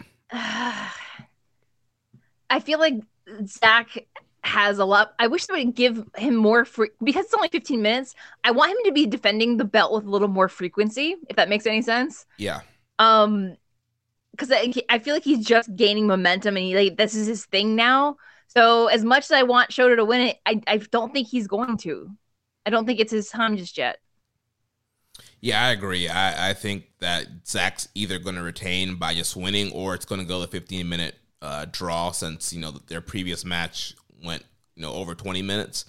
Um, yeah, I think Zack is just on momentum right now. You know, TMDK, they're really building up that that uh, faction, adding in Robbie Eagles. A lot of momentum behind Zack. I do think maybe Umino or one of these other younger guys will eventually beat Zack, but I think you want to build Zack up some more, get some, you know, prestige behind that TV title. And I agree, I would like to see more defenses. You know, typically, traditionally, TV titles, you, you would see a defense like every week. And I know that also with New Japan, on the, their tour schedule, it's not a weekly TV show. But I think you know on on some of these road two shows, you, you can throw in uh, Zack for some you know somebody random just to get some more defenses. I I could see him keeping the belt either to Dominion or just after, and then losing it by the G1. So then he could be in the conversation to win the G1 like he should have been for a couple of years now. I um I don't have any inclination that anyone's beating him anytime soon until they really convince me by giving us a very compelling title challenge program. You yeah. know, and to me what that looks like is probably one of these guys that he's already beaten coming back to reclaim their victory, whether that be Shota Umino or Ren Narita. It could be somebody else, but as of now, there's no one in the the waiting that I'm like, they're the next guy on deck. So I mean, I don't even see a reason why Zack couldn't hypothetically hold this for a prolonged period because you know I personally don't see him as being someone that's going to win the G1 personally. Let Ishimori go after him with it. That would be cool. You want a, you want a high speed match? You put him in there with Ishimori or Kanemaru. I don't know. the last time Ishimori had a belt, there was like two defenses for in a year. Right. Well, that's on the booker. if I were in charge, he'd be a lot. His his dance card would be a lot more full. I agree. I'd also feel sometimes like he's sort of uninspired and maybe he needs a fresh new challenge, not just the same opponents in the same division for years on end. And multiple reigns with the same belt. Yeah. Um, I think that that could be something fresh, challenging, and something that could be inspiring for a guy like him. Yeah, definitely. So we're all going Zack for this match. Um, next, we have the we're going chalk. the uh, IWGP Heavyweight Tag Team Title match. The champions Bishamon, Hiroki Goto, and Yoshihashi will defend against United Empire's Aussie Open, Kyle Fletcher and Mark Davis. Going to make it very simple. We're getting new champions. They've had a fantastic reign. They've really established themselves as the flag bearers of this division. Speaking of Bishamon, and there's not much more for them to prove. They could continue to have a great reign, of course, but it just feels like the right time. They've been building up Aussie Open for a while now. I think it would be the fresh thing to do on a big show like this. I think we're seeing new champions. Who you got, Karen? Aussie, Aussie, Aussie. Oi, oi, oi. oi. Sorry, I've always wanted to do that. yeah, I agree with both of you guys. I think uh, Aussie Open are going to win the tag titles. These guys have been on an incredible roll lately. Uh, they were all over the place WrestleMania weekend um, in the Impact tag title match and the Ring of Honor tag title match, and uh, so yeah, finally getting the big. You're saying they had two world title match challenges and they failed both times. So, but it, it was multi man. Right? It was multi man. They didn't, you know, take the fall in either match. If, if you're not first, you're last, Jeremy. You would know that if you saw the Ballad of Ricky Bobby. Okay, losers. but now it's uh it's gonna be mono a mono here with uh, Aussie Open and Bishamon, and you know Bishamon beat Aussie Open back uh, in the World Tag League to get to the Tag League Finals. Um, so I, yeah, I think now it's it's Aussie Open's time. Um, they've built up a ton of momentum. They're one of the best tag teams in pro wrestling today. Um, so yeah, I think now is the time to uh, flip the belts and give them a run. I'll tell you this much: if this match is under four stars, I'll be very surprised. I think regardless of who wins, they're gonna tear the house down. Yeah, it's gonna be a great matchup. So then, following that, we will have the IWGP Junior Heavyweight Title match. The ticking time bomb Hiromu Takahashi will defend against our good friend Robbie Eagles, now a member of TMDK, leaving Chaos, joining the fact that he was tired of being skipped over uh, by YOH and Lio Rush. So, jump ship, join Zack Sabre Jr. in the gang with TMDK, and he's now getting this title shot here against Hiromu. Jeremy, since you have checked out the undercard matches for, well, I guess Karen, you've seen some of it too, so I could ask both you guys. What have you noticed about Robbie and his, aside from the, obviously I've seen some pictures and he's got new gear that's in line with the TMDK colors, but is there any discernible differences with his presentation, his move set, his attitude, anything? What what what are your impressions? He I mean TMDK is you know chaos adjacent in the sense that you know right Mikey Nicholls is still listed as part of chaos in certain parts of the New japan websites so it's kind of like he just said I, I I need space to spread my wings, as it were, and if I'm going to do that, I might as well go with you know. It, it, it's much it's very much like Sanada leaving Lij, just kind of more of an Irish exit or an Aussie exit in this example, where he just kind of decides to up and leave. Mm-hmm. Um, but he's not being any more or less heelish. He's just he's just smiley Robbie Eagles. Mm. Yeah, I mean, yeah, presentation for the most part still pretty the same. Still a lot of the same maneuvers. Uh, I think probably the one thing that was probably a little bit more quote unquote heelish, and he was doing his uh, Robbie Robbie Robbie chant. He had like his foot on like Hiromu's neck and was doing the. well, there's that. the Robbie Robbie Robbie, but the, the, the crowd was still cheering for him, and they were doing the call and response with him um, and he was still doing a lot of his high flying maneuvers, still trying to do the the Ron Miller special. So um, as of right now, maybe in this matchup there'll be some some different stuff, but in the, on those Road Two shows, it was still a very similar um, you know move set presentation. Well, um, I haven't checked any of that out. I want to see it. Um, obviously, there's a simmering story that they've done a great job on commentary, sort of highlighting that through uh, Hiromu's title reign, He's had title challenges against other Chaos uh, Junior members and YOH, and then Lio Rush.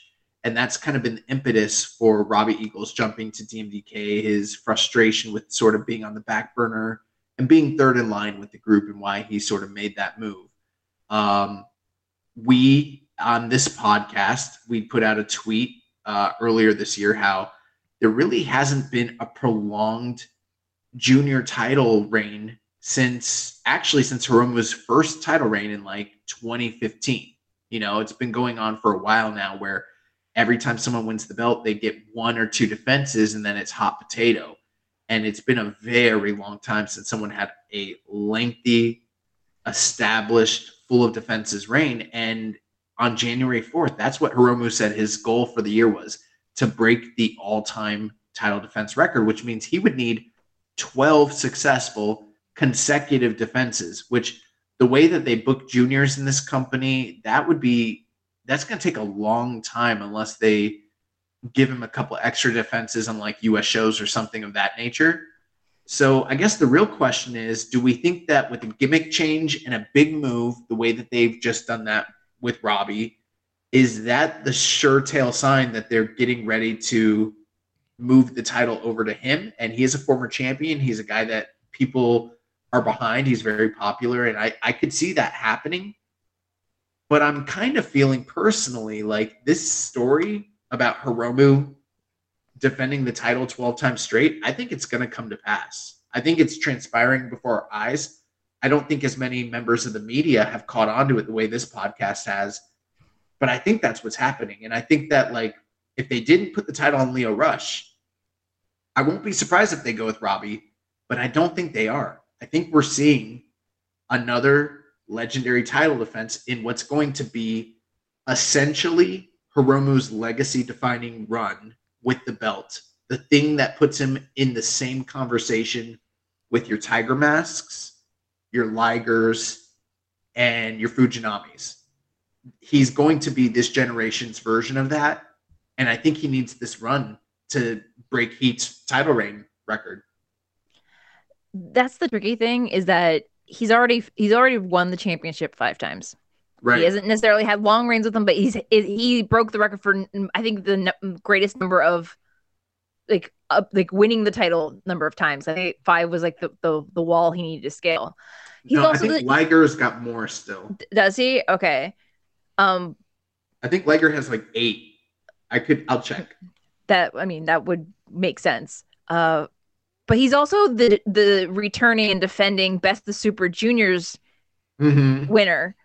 I don't think they're going to take right. the like if we. I don't think they're going to take the belt off of him with like six weeks before Best of Super Juniors, because usually Hiromu was one of the guys that you they depend on to be in the main event of a lot of these matches or the semi main or to really hype up people. Um, I feel like if they were to take the belt off of him before that, it might derail his like not necessarily his momentum, but the momentum for the Super Junior tournament as a whole because people have very high expectations for him as they always do. Uh, as much as I would love to see Robbie have a like have the championship, and ha- I, I want Robbie to get the championship eventually and have more than two defenses with it. He was another right. one that was like he he got it very briefly, and then it got hot potatoed back to like either Ishimori or Hiromu, and I'm like, but why? Um, mm-hmm. But yeah, if they're you know they let Hiromu like cr- craft his Super Junior tournament last month. It, it's it's some or his uh Super Junior show I feel like they have something special with Hiromu. I could easily see him keeping the championship until the dome or at least to break that success like successive record whether he starts doing double duty where it's like all right i'll defend it here and then i'll go to the states defend it on one of the shows there and i'll come back and i'll defend it again like every two weeks he's having a defense um problem is, is that within new japan in japan the pool of available juniors that aren't going to get tied up in the tag title run is also where it gets tricky because then you have to make sure that you're not having that overlap of possible double champ champ situations where one like a tag member of a tag team is trying to go for the title as well. Right. Um, but if they start shipping him back and forth, you know, do it do do a Tanahashi where he goes, he flies in for the weekend, does a show, does a defense, and then goes back home. Sure, they just the hard thing about that is they got to make sure that it's not on a weekend where New Japan's running a show in Japan because when he's not on shows in Japan, he's another one that fans will sell their tickets and be upset that he's not on a show. So it, it's it's it's very tricky like game of risk they're playing with him. Um, but as much as I would love Robbie to get the belt, I could see not it ending in like I don't think they would let it go 60 minutes. so I can't say, oh, time limit draw, and then he'll try again later. Um, but I think that Robbie will definitely give a run for his money, but it may have to wait till at least after Super Juniors and or Dominion before we see the title change. So, real quick before we get your thoughts, Jeremy, I'm not sure what New Japan considers officially the the record for IWGP Junior title reigns because yeah. um, Liger now his it's either 10 or 11 all time okay. title reign. So it's a lot. but um, in his last title reign, during his 10th reign, there was a one week period where he lost the title on Nitro to Juventud Guerrera. and that was not um, signed off on by New Japan Pro Wrestling. Ooh. And then they had to get the title back onto Liger for an un, like a, an 11th reign. And I know for years, New Japan just ignored the Juventud reign entirely, but I think they might have retconned it at this point. So he's either a 10 or 11 time champion. So Hiromu's not even close to that record, but realistically, I don't think anyone's ever going to hold that title that many times. Yeah. if they keep hot potatoing it, you never know. You never know, but I, I, yeah, still. Yeah, and uh, you know, Karen, I thought you you, you brought up a, great point as far as the the time of the year for the result of this matchup. Like, I definitely agree with you, Josh, on the whole story that we've been talking about with the the number of defenses. I do think they're going to let that story uh, play out this year. But also, too, like Karen mentioned, that the timing uh, of the year, you got Best of Super Juniors that will be happening in May. Like you mentioned, Hiromu is the guy that you usually main event whatever block he's in for those shows. Now we have seen tournaments where he's not the champion and he's still main, event, main eventing, but then exactly. the, the champion's not main eventing, and that looks weird. And so I would hate for Robbie to win this belt and then go into Super Juniors and he's like semi main eventing, middle of the card as a champion instead of main eventing the tour. Um, so I think from a just a timing standpoint with a schedule, it makes more sense for Hiromu just to retain. And plus, the champion is it's unlikely for the champion to actually win a tournament, and we don't need to see Hiromu win again. So have him go in there with the belt. He can main event whatever you know, A block, B block, whatever block he's in. Get close to the finals, not get to the finals, not win it, and he can be the champion. You set up another defense there. Hey, maybe you have Robbie, even have Robbie win the tournament to get the rematch. Who knows? Uh, but yeah, I definitely think Hiromu is going to win here and go into Super Juniors as champion. Yeah. My oh, oh, go ahead. sorry. But no, that that was what I'd say. Like, you know, Robbie could easily be in the conversation to win the Super Juniors if he wasn't challenging right now. right now, correct. Because there's there's I mean there is John Taku, but you know why have him try twice in the span of two months? So, yeah, I think, and I mean, I don't know. This is just my gut instinct. I think that regardless of who wins this match, um, the, and this is all still pretty early conjecture, but whoever wins Super Junior is not winning the title unless it's Desperado. Like my guess, just based on New Japan's booking, if Desperado wins Super Juniors, he has a very good shot at being the guy that turns around and wins the title. Do you think they'll let him be in Super Junior as a never open weight th- uh, six man though? Yeah, Yeah, I think so. think yeah. so. yeah. because it's never it's open weight. Yeah, okay. I think anybody else that wins the the tournament, regardless of whether the champion at the time is Robbie or Hiromu, it's going to be an elevation situation where by winning the tournament they're elevated and then they lose in a great match and defeat. That would be the booking. But my suspicion is Hiromu's going to win. He's going to go into the tournament as the champion and either be in the finals and lose or be one of the block finalists and lose. But I think he'll lose a couple key losses to uh, talent from across. Like I'm thinking they're probably going to bring in people from Impact, maybe a name from AEW, and probably various names from Japanese indies, like you know El Lindaman, for example, people like that. And I think we'll see him lose a couple key losses that set up his next few title defenses, you know, just in general. And I think that a, a lot of what we saw at All Star Junior um, Festival was a key indicator of what guys might be on the docket to be in that tournament, anyways. Please bring a Moxa into Best of the Super Oh. Juniors, please and thank you. Yeah. and Ellen cool. Min, bring bring him back. Junior Hayato, Let's Yeah. go. that'd be cool. Yeah, Let's go. Yeah, from the uh, impact side of things, I would love uh, Speedball to get in there this year. I think that'd be a great addition. Speedball would be cool, but I think they're kind of gearing him up for like more of like a main event style run. I would, I w- I'm not gonna be surprised if he's a world title contender in the very near future, or even holder. I think that it's more likely we're gonna see the guys from the Bull Club, like Chris Bey And or Ace Austin. Yeah. And Or Ace Austin. Austin. yeah. So yeah, so we're all going here. Hiromu retaining the title. That takes us to our next title match. For Also, also, before we talk about that, how ridiculous is it? There's Bullet Club Impact, there's Bullet Club Australia, there's Bullet Club House of Torture, and then there's a fractured Bullet Club in New Japan. Just saying. Dissolve it all. we don't need this.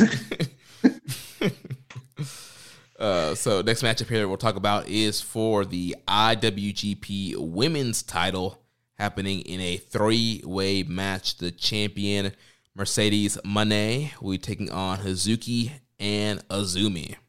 I am so sick and tired of hearing of the outrage from the you know the Mercedes fans about the fact that this isn't going on last. Okay, the internet's been blowing up over this. Oh wait, there's been no outrage whatsoever. There's been no attention from any of her fans about the fact that this isn't going on last. It's almost like they don't actually care that this match is happening in Japan. They only care when it's a show in the US that's during their time that they can watch, you know. It's weird. It's weird, bro. It's weird. I thought I thought she was a bigger star than Okada. I mean, where's the outrage? Mm. I don't get it. It's weird. yeah, M- Moné stands have been uh, quiet on this one. What? Are, oh, they're called the Sasha Crew, isn't that the name? Well, well, they're they're Crew Mon- with a K. Yeah. What's up, crew? Why aren't you guys freaking out? I thought you guys. I thought this was your girl. You know, you guys aren't going to be tuning in to New Japan World at at two a.m. to watch this. No. All right. This is why we're friends, Josh. You're my anger interpreter. so, uh, Karen, what are, what are your thoughts on this one? so where do I even begin with this one? Very much like Mercedes being announced at the Tokyo Dome a month before she was supposed to be at the Tokyo Dome, or not announced, it was leaked that she was going to be in Japan, whatever.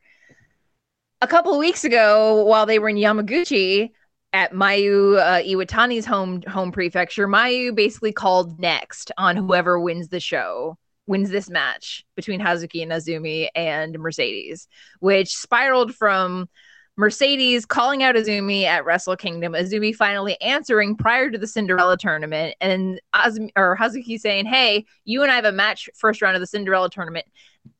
I I don't like Cinderella to Stardom stuff bleeding over into New Japan. I don't want New Japan booking to affect Stardom and vice versa. I want that to be like separate. If you want to call next, that's fine, but don't like make it overly complicated. It just started to feel like very conflated, over conflated booking. Um, both Azumi and Hazuki are high speed. I think Mercedes might have bit off a little more than she could chew. If anybody saw the the video of Azumi choosing to take Hazuki out of the tournament by doing a La Mystica off the ring apron to the floor, and Mercedes having like giant like oh my gosh eyes.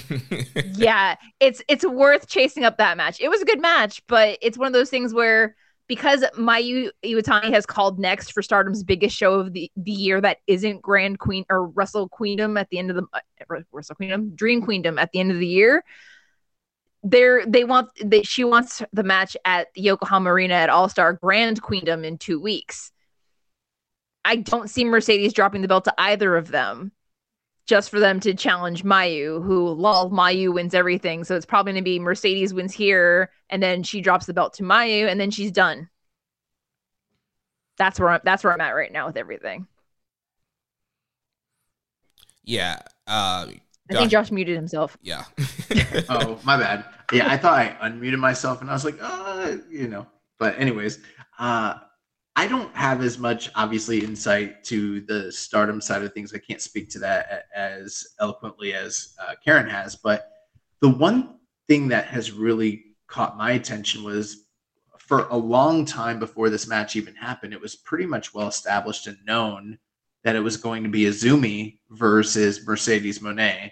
And then when they announced the match, all of a sudden Hazuki was involved in it. And I'm not opposed to that. You know, I, I think it's great that both of those uh, ladies are getting um, featured here in this contest, but it really calls into question why it even happened in the first place. And I, I really kind of only see it one of a few different ways. It's either like, um, potentially Mercedes is dropping the title in short order. I don't think that should happen, but there is the possibility that they're trying to do the whole she's dropping the belt, so they need a, a fall girl to come in and protect her. Yep. And that's the reason why they might have made it a triple threat. And so that could be a big red flag if that's the case. Hazuki, or sorry, Azumi is the high speed champion as well. So, and her next Hmm. event is after this match.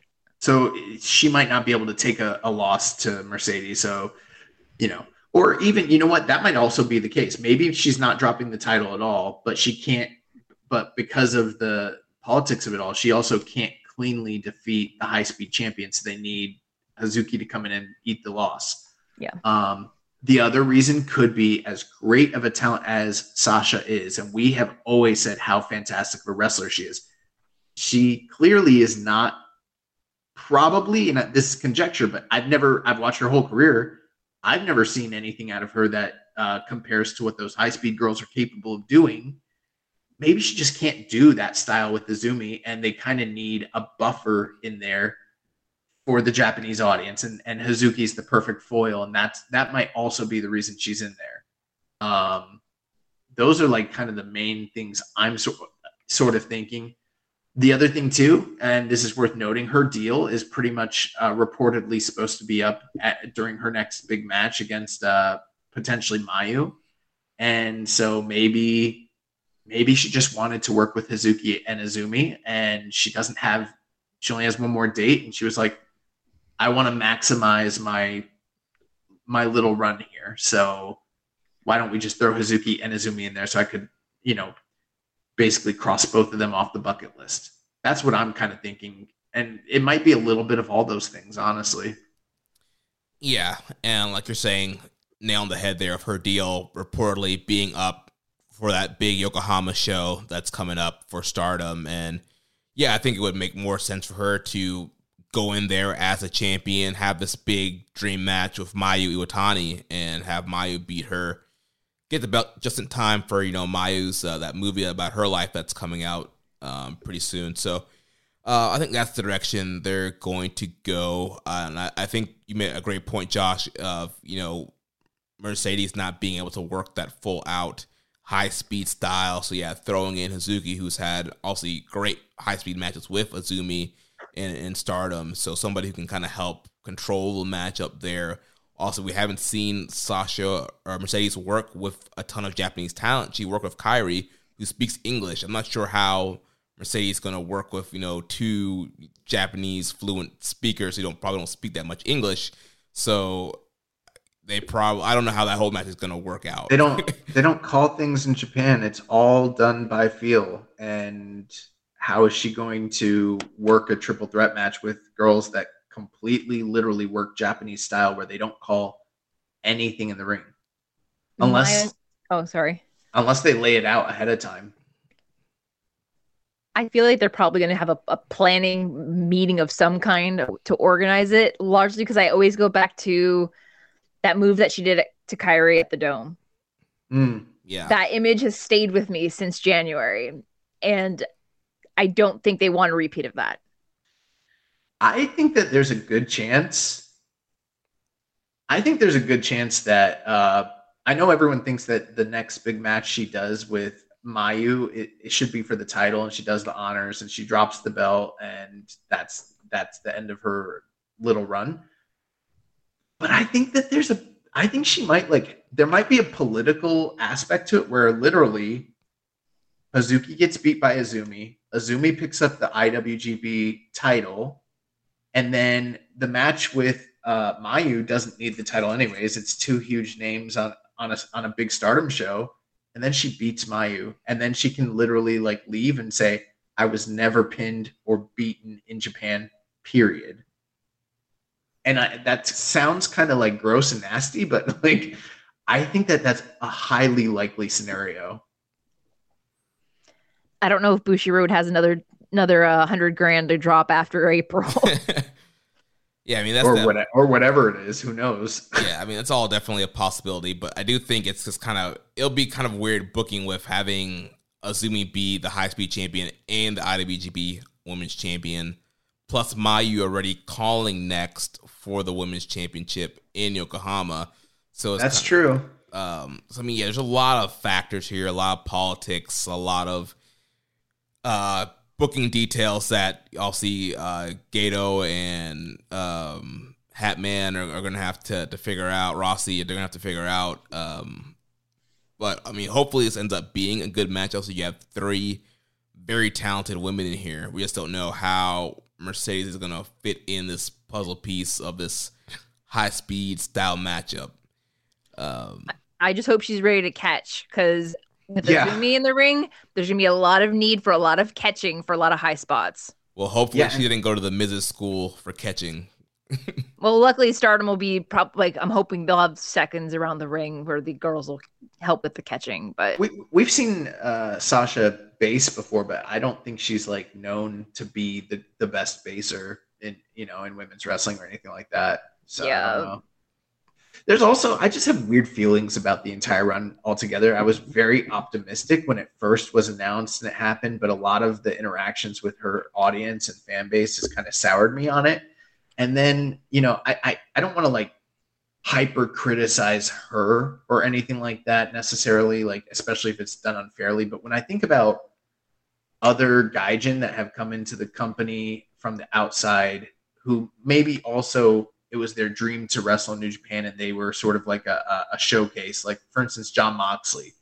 There just seemed to be a different kind of vibe and attitude about like his love, respect, and admiration for like Japanese wrestling and New Japan in general, and like how like it's a dream of his. You know what I mean? That it comes through, and like she says those words, but the actions don't always feel like that. You know what I mean? It just kind of feels like a bucket list thing to like raise her profile. And she's just, it's a cup of coffee and she's going to leave and go right back to WWE. And it's sort of like, all right, cool. Thanks for coming. Like, this didn't do anything for anybody. You got paid a lot of money and I don't get it. Karen, anything to say? No one's saying anything. did, did I say something I'm not supposed to say? I don't No, I'm just, I'm just Whatever, watching. I don't I'm, care. I'm just watching Karen's reactions. I'm. I I I I've said my piece. I'm not I'm I don't mess with the Sasha crew. Like they they wear me out. They weared me out when I was a W when I was a hardcore WWE fan. They wore me out when I was a hardcore NXT fan. I've been very just- diplomatic about my thoughts Swarm. about everything, but yeah, I just I I the hardest part about everything was how they hot potatoed the, the you know they didn't give i'm still mad about january how tam and Kairi only got five minutes Mhm. Yep. and their their entrances were longer than their match and their match was shorter than any of the tournament ma- matches leading up to the, that match i just feel like like you you mentioned moxie and other foreigners that have come into the country they come over and they stay for a while Yeah. they work road shows they they're in those 10 man tags They She didn't do that. She flew in. with the wrestlers. She is she, she you know they train they travel you know they do the hotel thing they do the long distance for like weeks or months at a time. She flies in does what she does and flies back out.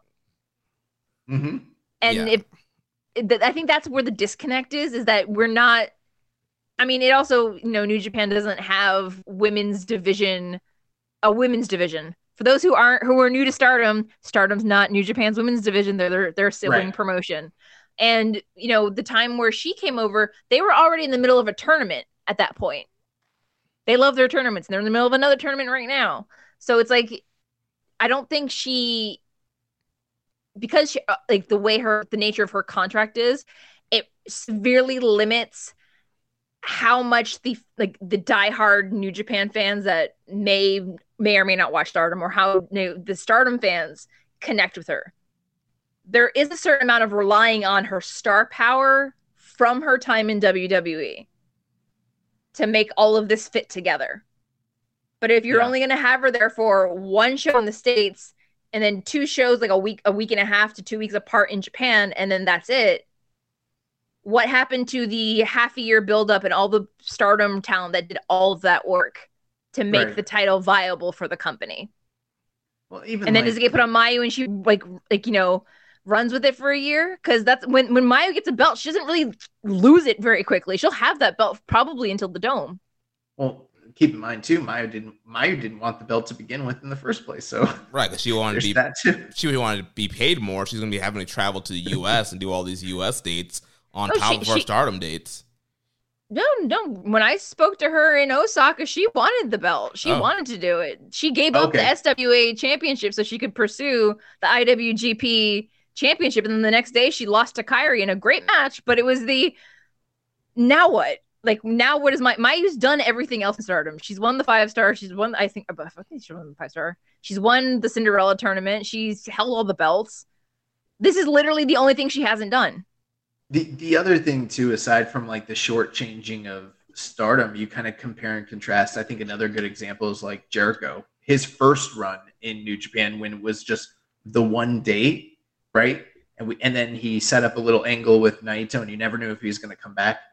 There was a lot that went into that, the video packages and the yeah. angles and all the work he did online, and then he came over, and then there's the press conferences. And there was a lot that you could stick your teeth into be like, okay, they're going full bore with this. And like, it just hasn't really matched up with the same vibe and energy with Sasha. And it's all been something. Right. You want it to mean something. Like it's it's okay if she wins, it's okay if she loses. That's not the gripe here, but it feels like they're shortchanging everybody that is putting in the work. It feels very much like when you know the gripe that people have about WWE when they bring in these part timers that are undeserving and you know, it's really just to kind of benefit them as opposed to the brand. And that's sort of what this feels like. Um, but you know, maybe I should keep my mouth shut. I watched that show Swarm the other weekend, and I, I learned that you there are certain fan bases you don't want to go against; they'll come after you. So, yeah, yeah, and you know, also the, the, the, reports of you know Gedo not really liking to, not really wanting to book women's wrestling um, and the title just you know just oh. being absent. Surprise, surprise. being absent from New Japan shows. Like, there's no mention of the title of her like on these broadcasts, no video package. Like, this match was announced via social media, like on on these Road to shows. Like, they didn't like mention like it was like no really. It doesn't, it doesn't feel like a New Japan title. I feel like Kevin Kelly and Chris Charlton have done more to promote the IWGP like women's brand than the company itself has. Yeah. With all the work that they've like done to like research about the crossover with Stardom and stuff, like that's kind of something that they're doing on their own and and taking upon themselves that like the company's not doing all that. You know what I mean? Yeah. All right. So what's what's our final? Also, last thing, I have no clue what this match is going to look like. Maybe it'll be great. I don't know. Just give them at least ten minutes. I'm sure they will. It's a co-main event.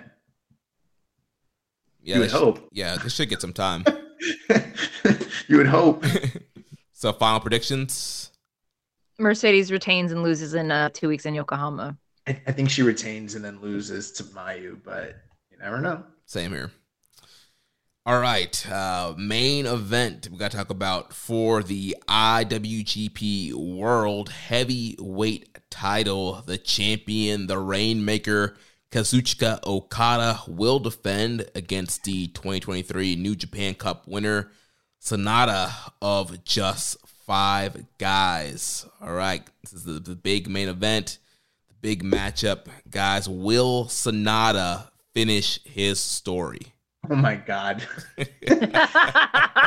um, you know, I, I don't want to relitigate this because we've discussed it at length and at nauseum, and I feel like Karen has a lot of insight that she can offer with this. But you know, so I'm not going to repeat all the same talking points I had for the last two to three weeks. If you want to hear all that, it, it's out there. We we've discussed it, but I'll just say again, I feel I've never felt stronger that a New Japan Cup winner needed to turn around and win the title except for maybe when it was Okada going up against Jay White at Wrestle Kingdom or at uh, in New York.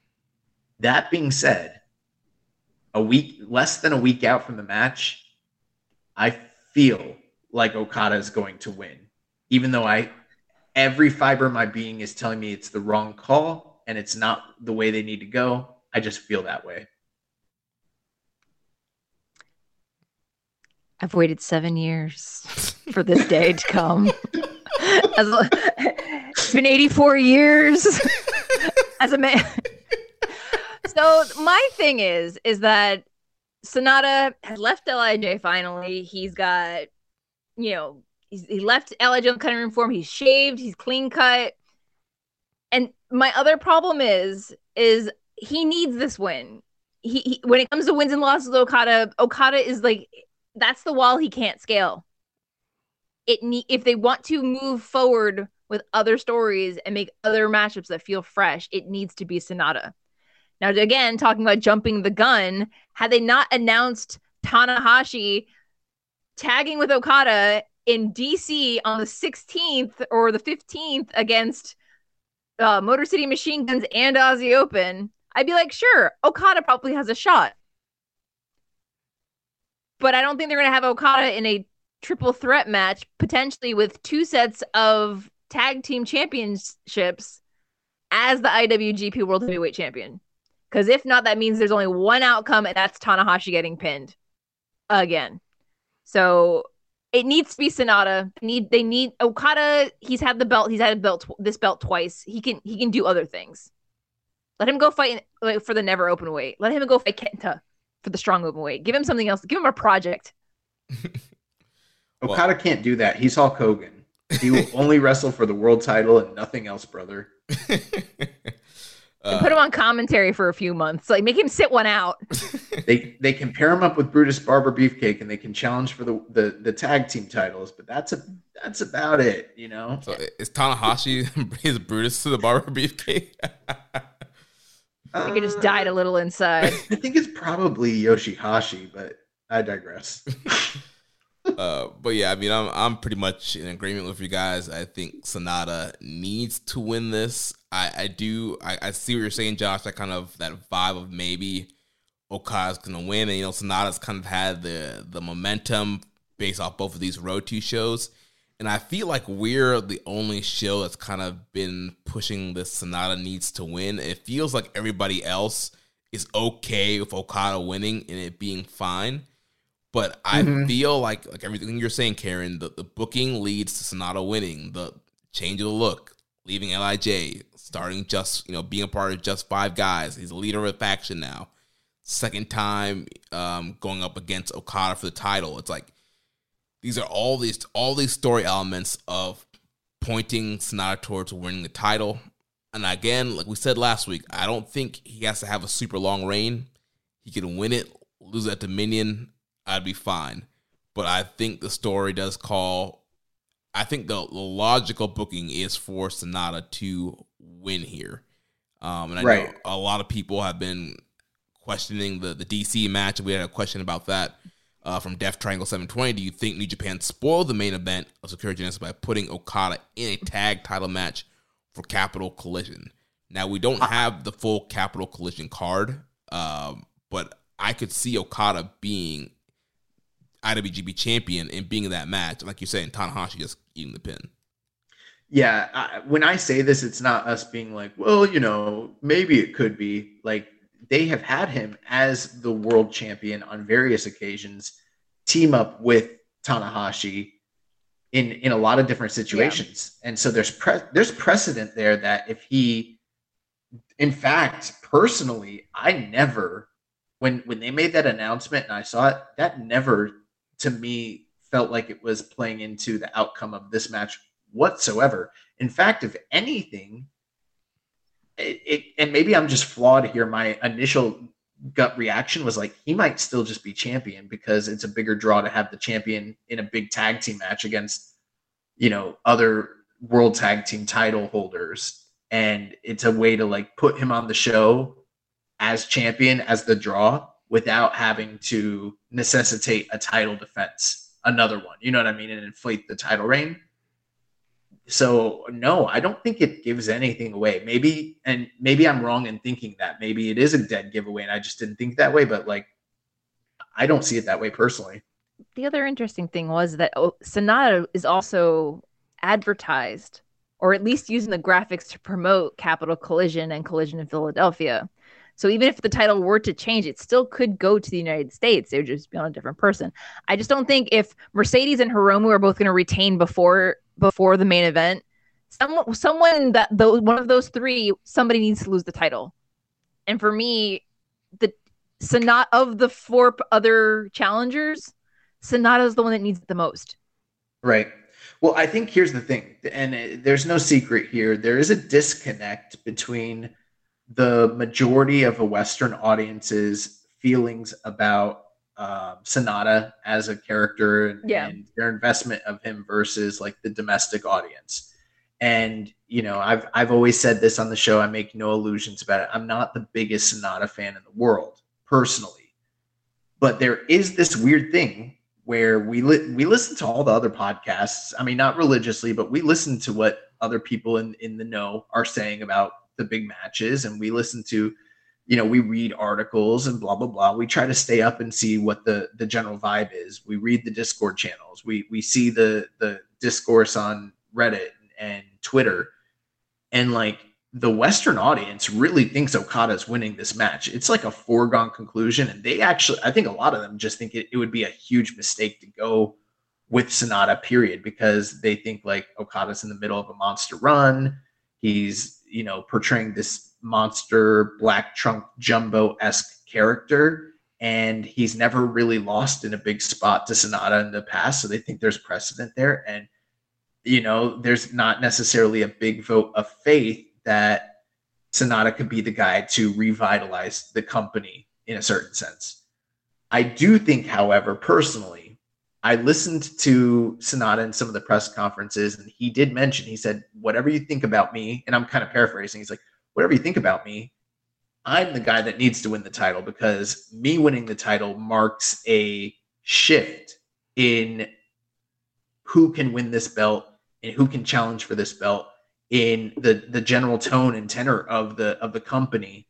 And i think that that's the case. And from from a personal standpoint as a fan it would just feel such it would feel like so wasteful and a waste of my time to have watched this dude go through the same tournament time and time and time again and almost win it almost win it almost win it finally win it and then face the guy that he's lost to so many times just to lose again.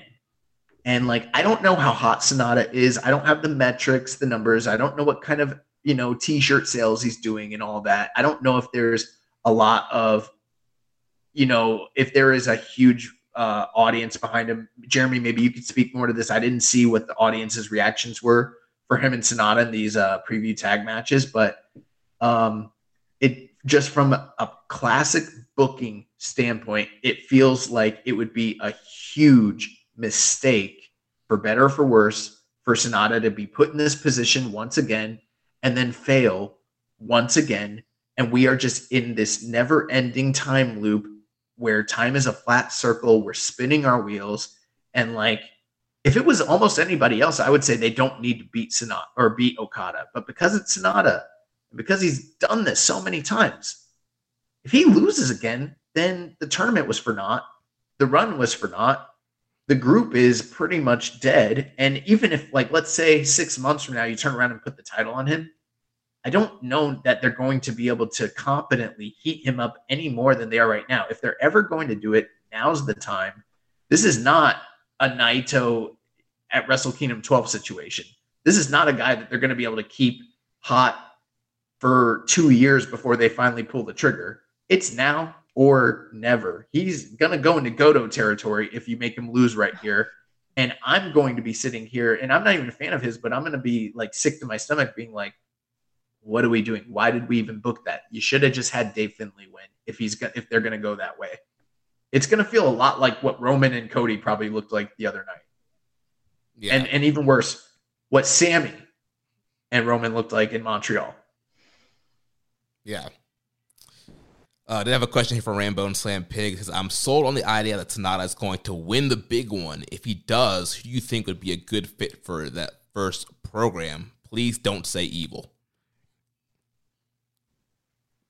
Um, I don't know that I have any kind of inklings of what a t- uh, I don't know what a Sanada Tower run looks like. I don't know who the next guy should be.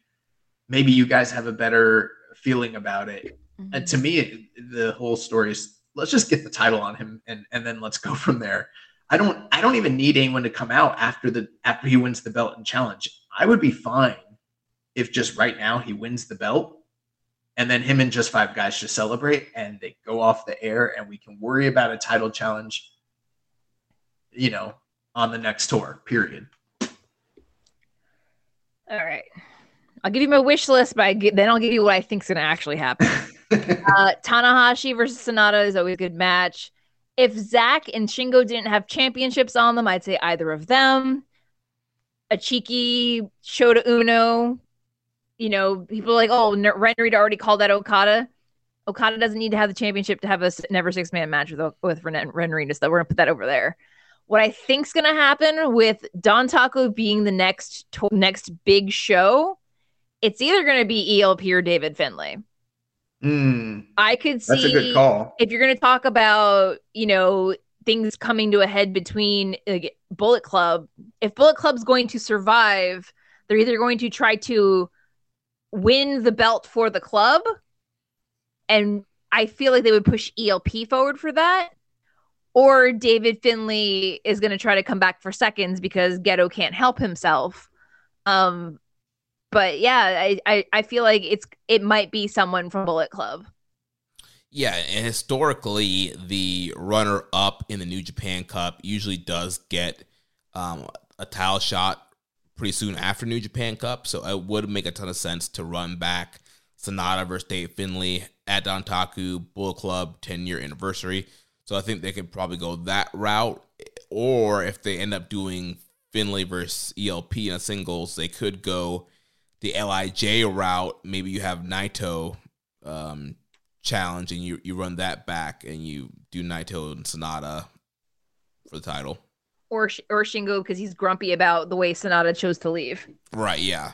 And we, we've seen Shingo already challenge with KOPW, so that's not a, a detriment to him. So you could run that back as well. Keiji Muto probably would like do the match. Kaito Kaito Kiyomiya doesn't have a belt right now.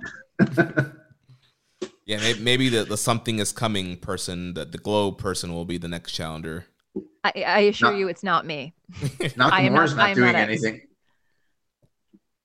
They can bring in Nakamura. He didn't even work WrestleMania. I'm sure he's available. If they're going to let him just come over and work shows in Japan, you might as well just let him work Sanada.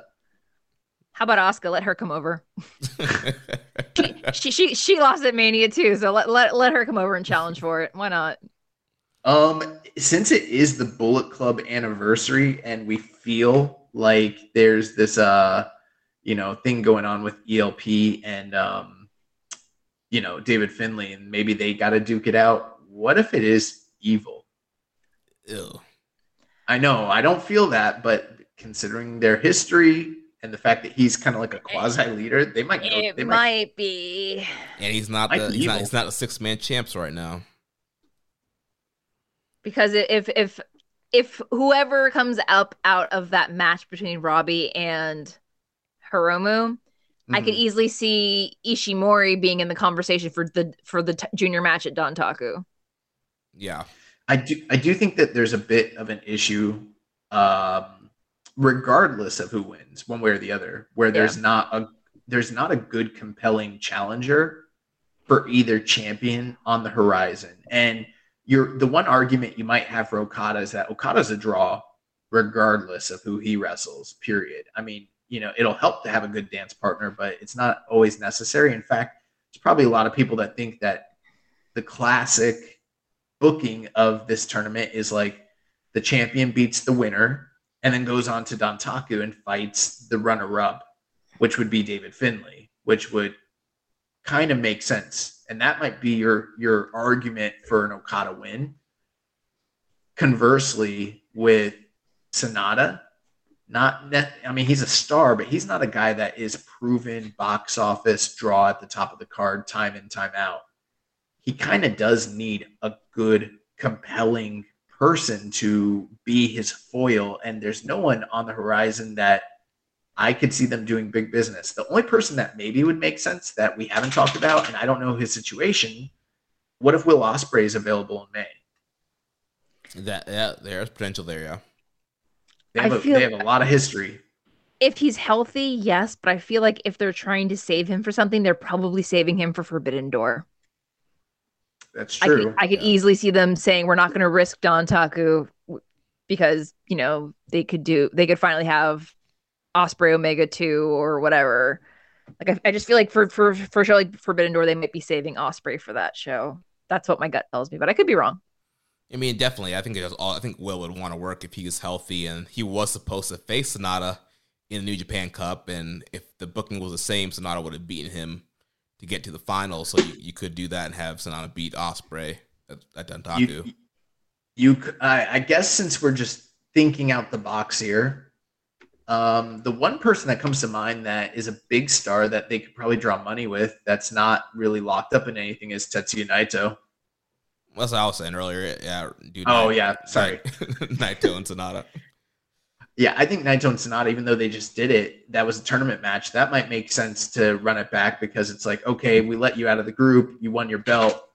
Now it's time to pay dues. You know, the chicks are coming home to roost. Let's Right. let's let's run it back. Or Yeah. Taichi.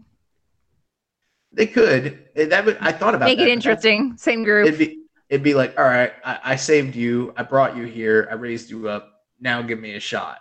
yeah. I want mine. but I don't know if that would be. I don't know. Some of these, um, I think that right now they need to be putting Sanada. If Sanada does win, they need to be putting him in situations where he's facing the old guard, guys that are proven draws to establish him as a draw. Yeah. I think that if they put him in any situation other than that, it's going to scream he's not the real champion. right. I just feel like it would be too soon to do Tanahashi because Tanahashi literally just challenged for the belt. That's true, but then it's again, it's a new challenge for him. Yeah. I think I think something like T- Tanahashi makes more sense than say like an Ishii or you know Goto. like- a Goto or uh, like a, a Taichi. All of those scream you're not the real champion. You're just the guy holding the belt, the real Yeah. ace is still Okada. And Mhm. they need if they do put the belt on him, they need to give him top end challengers like Naito's and guys like that. Yeah. Uh, I had some questions here from the Dark Soldiers. Is given what happened in Mania and how deflating the ending was, does that further prove how much Sanada needs to win? Uh, I don't know. I mean, I think honestly, the the company's going to be fine if if Okada wins. You know what I mean? Like, Mhm. it's not going to be a terrible business decision because Okada is a proven business commodity. It's just going to be like you wasted all of the fans' time, and now this is bad booking, and it's starting to become a little toxic. You know what I mean? hmm like why are we watching this and Gedo already has a tendency to do repeat booking time and time again especially with titles especially with tournaments. I don't i don't need yeah and with okada i i'm fine with okada being a, a long-term champion but i just don't see the point of them having pushed this guy giving him a new look giving him a new faction had him win the tournament. If we're just going to turn around and have him lose then at that point the group's dead. Because I, I personally, it, and it's not that Sanada couldn't hypothetically be rehabbed, but it won't be against Okada because Yeah. Okada's, you know, ate his lunch at that point. Yeah, if he loses it, he's definitely like this clear upper mid card, you know, U.S. title, never title guy. Mm-hmm.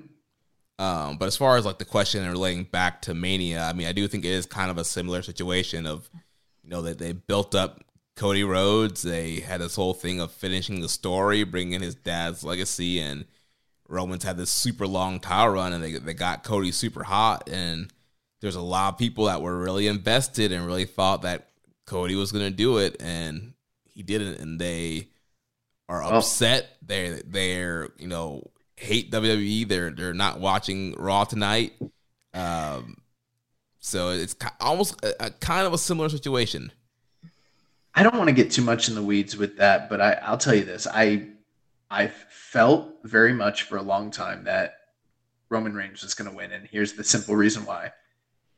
If you've paid attention to that company for any length of time, what did they do to every outsider that they that was ever a big deal that they ever brought into the company or back to the company for that matter? When it came time for them to face the big champion, they Beat never let them beat the big champion. They've Right. never done that. They have no history of it. They've got no track record of it. And you're telling me that they're going to let the guy that left, who broke the throne, quote unquote, who riled up the forces against them and started a rival company, come back and beat Hulk Hogan, beat The Rock, beat Stone Cold, beat their all time greatest champion of the modern era.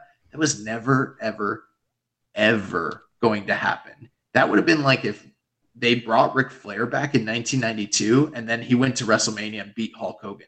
Not happening. It's just never going. That was never going to happen. It doesn't matter if Triple H was the booker or Vince was the booker. It doesn't matter who that booker was. That he was never winning that match. And I, it is unfortunate because they got a lot of people to believe and they got a lot of people to pay a lot of money. it was just never going to happen. Yeah. And it was easy to see if you if you pay attention. But there's a lot of people that don't pay attention, unfortunately. Yeah. Uh, he also asks, uh, "Do you think the strong champion should battle the IWGP World Champion in a unification match at Dontaku? It's a way to do away with the belt, but in a dignified way." They could do that, but I don't know. Do you, I mean Kenta Okada probably has some juice to it. I don't know how well Kenta versus Sanada first time title defense is going to do. Yeah, I wouldn't do that. Uh, I'm I'm confused. Is this from a, is this from a previous conversation that you all have had about getting rid of the strong open weight championship, or this is, is a it... listener question? Okay, I if and we're I not think, and I think there are people that think that that title should go away, and I think I I kind of agree. I think KOPW should go away, but yeah, I agree with that too. yeah, there's too but, many titles in New Japan right now. Yeah, I think my thing is is that the, the thing about the strong open weight championship, it was it's great for the, the for the shows where you're not sending over the IWGP champion mm-hmm. here in the states. That was the thing. That was what made New Japan Strong for two years feel really important with Tom Lawlor and his run, with Fred Rosser and his run, was that if you weren't going to give us the IWGP champion or the never open weight champion, you were we were going to have a championship of like that was just for New Japan Strong. Mm-hmm. But if you're going to take that away from them, it's just like, why did you go, go so far as to make tag titles as well? Right. Yeah. So it, it's the are you going to start sending your champions over more frequently and not run concurrent tours, or I wouldn't do away with the championship if you're not going to do the pre-pandemic New Japan live in in the United States. If you're not sending over the whole roster with all the belts and there's a whole bunch of title matches that matter in the continuity, the greater continuity of New Japan, don't get rid of the don't get rid of the strong championships. Let this let the international scene have something that's theirs. I don't think if you did get rid of it, it would be merged into the IWGP title. I could see it being more uh, into the never. US. Yeah, that's more com- comparable, you know, title. Unless, oh, is that Kai? Yeah. Not my dog. She's taking a nap. unless, like, unless you wanted to do a big IWGP title defense in America, I don't know if that's going to be a big draw in Japan. But if you wanted to do you know the net the strong champion against the IWGP champion and if you, you can merge it or not merge it whatever but if you wanted to make that a title challenge for a US show that might draw that might actually mean something in America I don't think it's going to mat- mean anything in Japan really yeah, I mean, I think that the, the U.S. title should be the face of the U.S. shows. I agree. So you, that you should merge the, the strong title, the U.S. title, and the U.S. title should be the thing that main events and is the the headline thing for U.S. pay per views. But I guess we have we have to get the U.S. title back first to even have that conversation. Yep. Yep. Don't even get me started on that one. we'll be here all night. Uh, so uh, final predictions. We're all we're all going Sanada. Yes, it is time.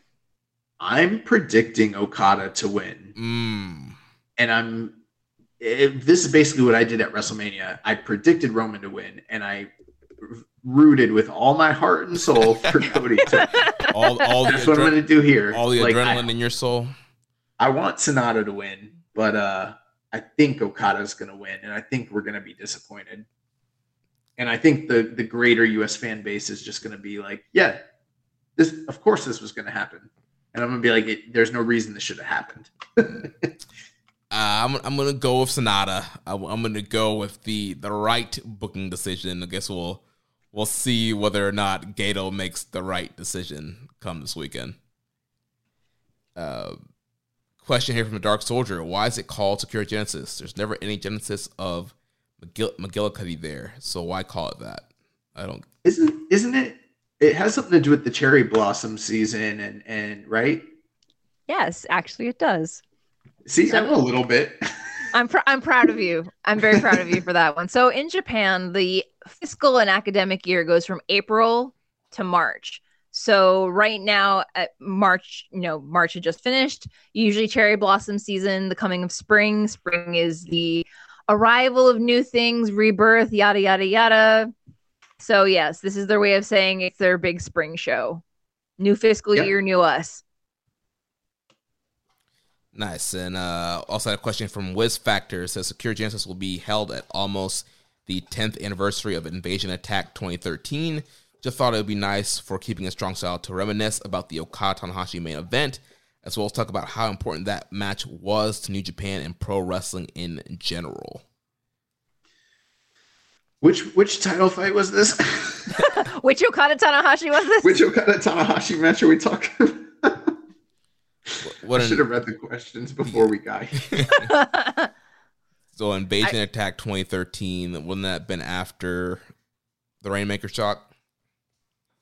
It's it's the rematch when Tanahashi got the belt back. Is that which one we're talking about? Oh my Yeah, god, this is I was I was seeing the keeping it strong style reminisce. So I like I, I clocked out on that one. I was Oh, like, okay, oh, okay. this is for the boys, not me.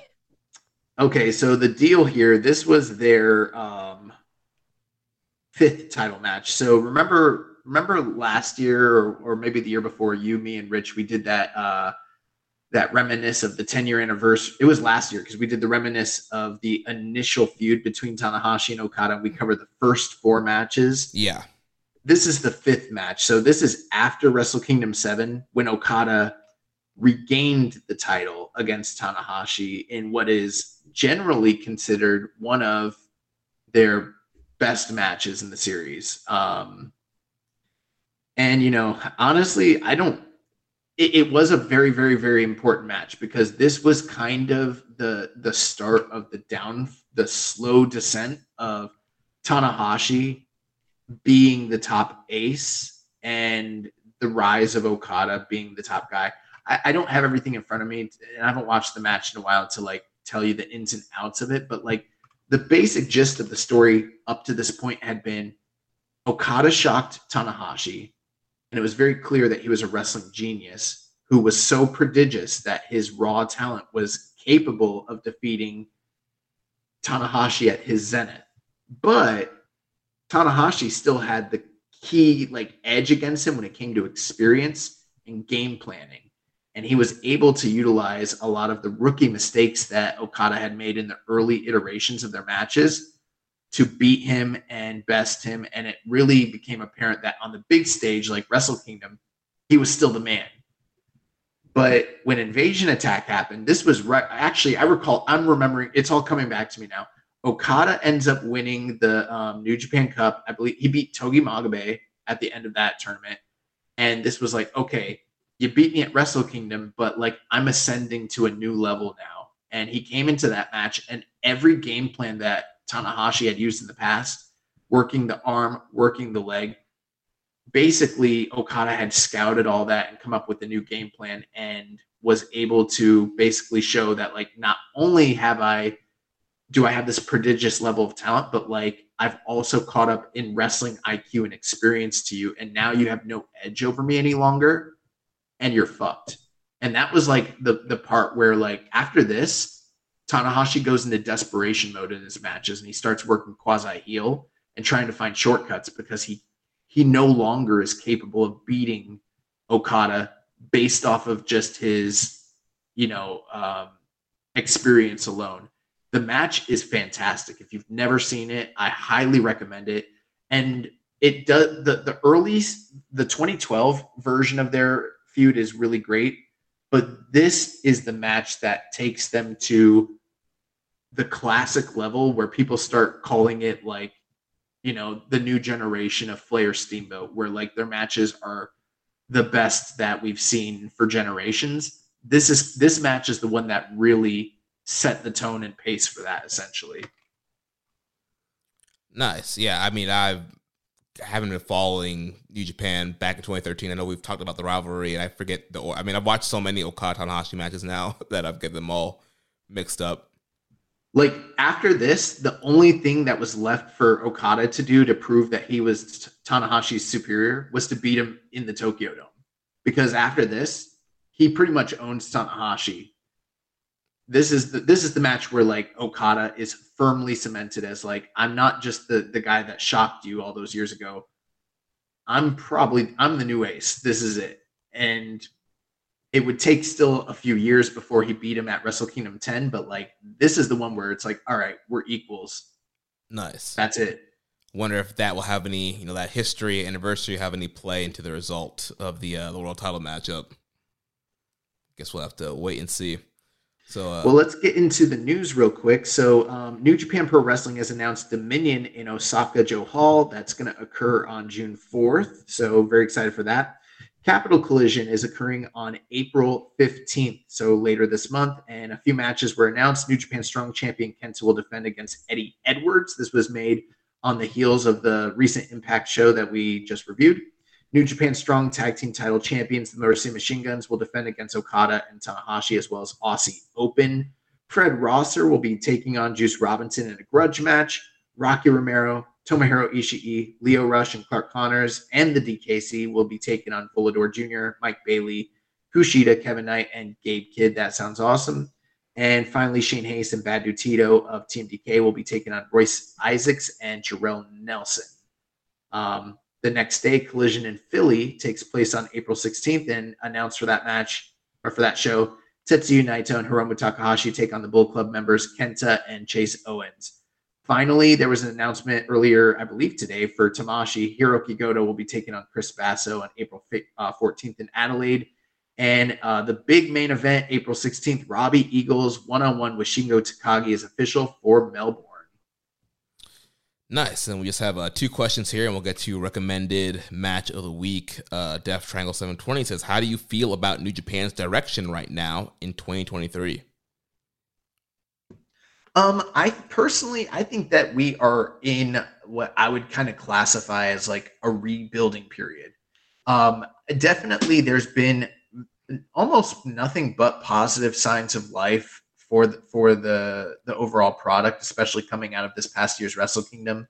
Um, there's definitely some things you could criticize, but uh, this most recent tournament was, you know, really a show that they're going with new talent, new stories new um, you know factions faction shakeups and they've brought people back from excursion and they're starting to show signs that a lot of the people that are out on excursion they've got uh, you know intentions to bring them back and get them in the mix as well so while do i think we're right now in the middle of like say 2017 2018 peak new japan like is everything fi- firing on all cylinders and you know, we're ready to say like this is the premier period of New Japan. And like, no. But in a lot of ways, it reminds me of like 20, 2012, 2013 New Japan when they were coming out of the dark ages and they were gearing up for that legendary run. It feels like we were sort of in a down period the last few years for a variety of reasons. We don't need to go over them all again. But you know, it's no it's no secret that in the midst of, you know, the pandemic there were a lot of issues and they've really started to put their best foot forward in a lot of different ways. And do I feel like right now the company is super hot and has all the buzz in the world and is the talk of the wrestling town? Like, no.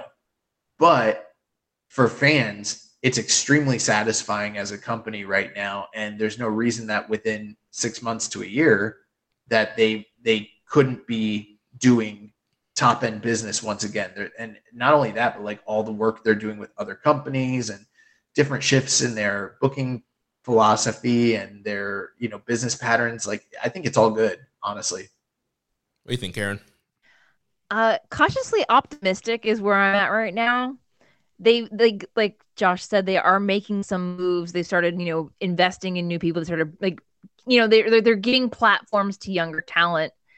And the problem is that they need to stay consistent. They can't keep going back to over reliable. Like when, whenever they're in a pinch oh don't worry we have we still have okada around. Don't worry we still have hiromu around. They need to start taking more like they're doing well. I would like to see them start taking a, a couple more chances on other people too Yeah, I know it's baby steps, but like we don't need an, another Okada G1 win. We don't need another Hiromu Best of Super Juniors win. Give me something fresh. Give me something. Make me believe that you have other cr- credible contenders in your company besides a handful, literally a handful of people. yeah. I You, agree you know, with one that. thing. Oh, go ahead, Jeremy.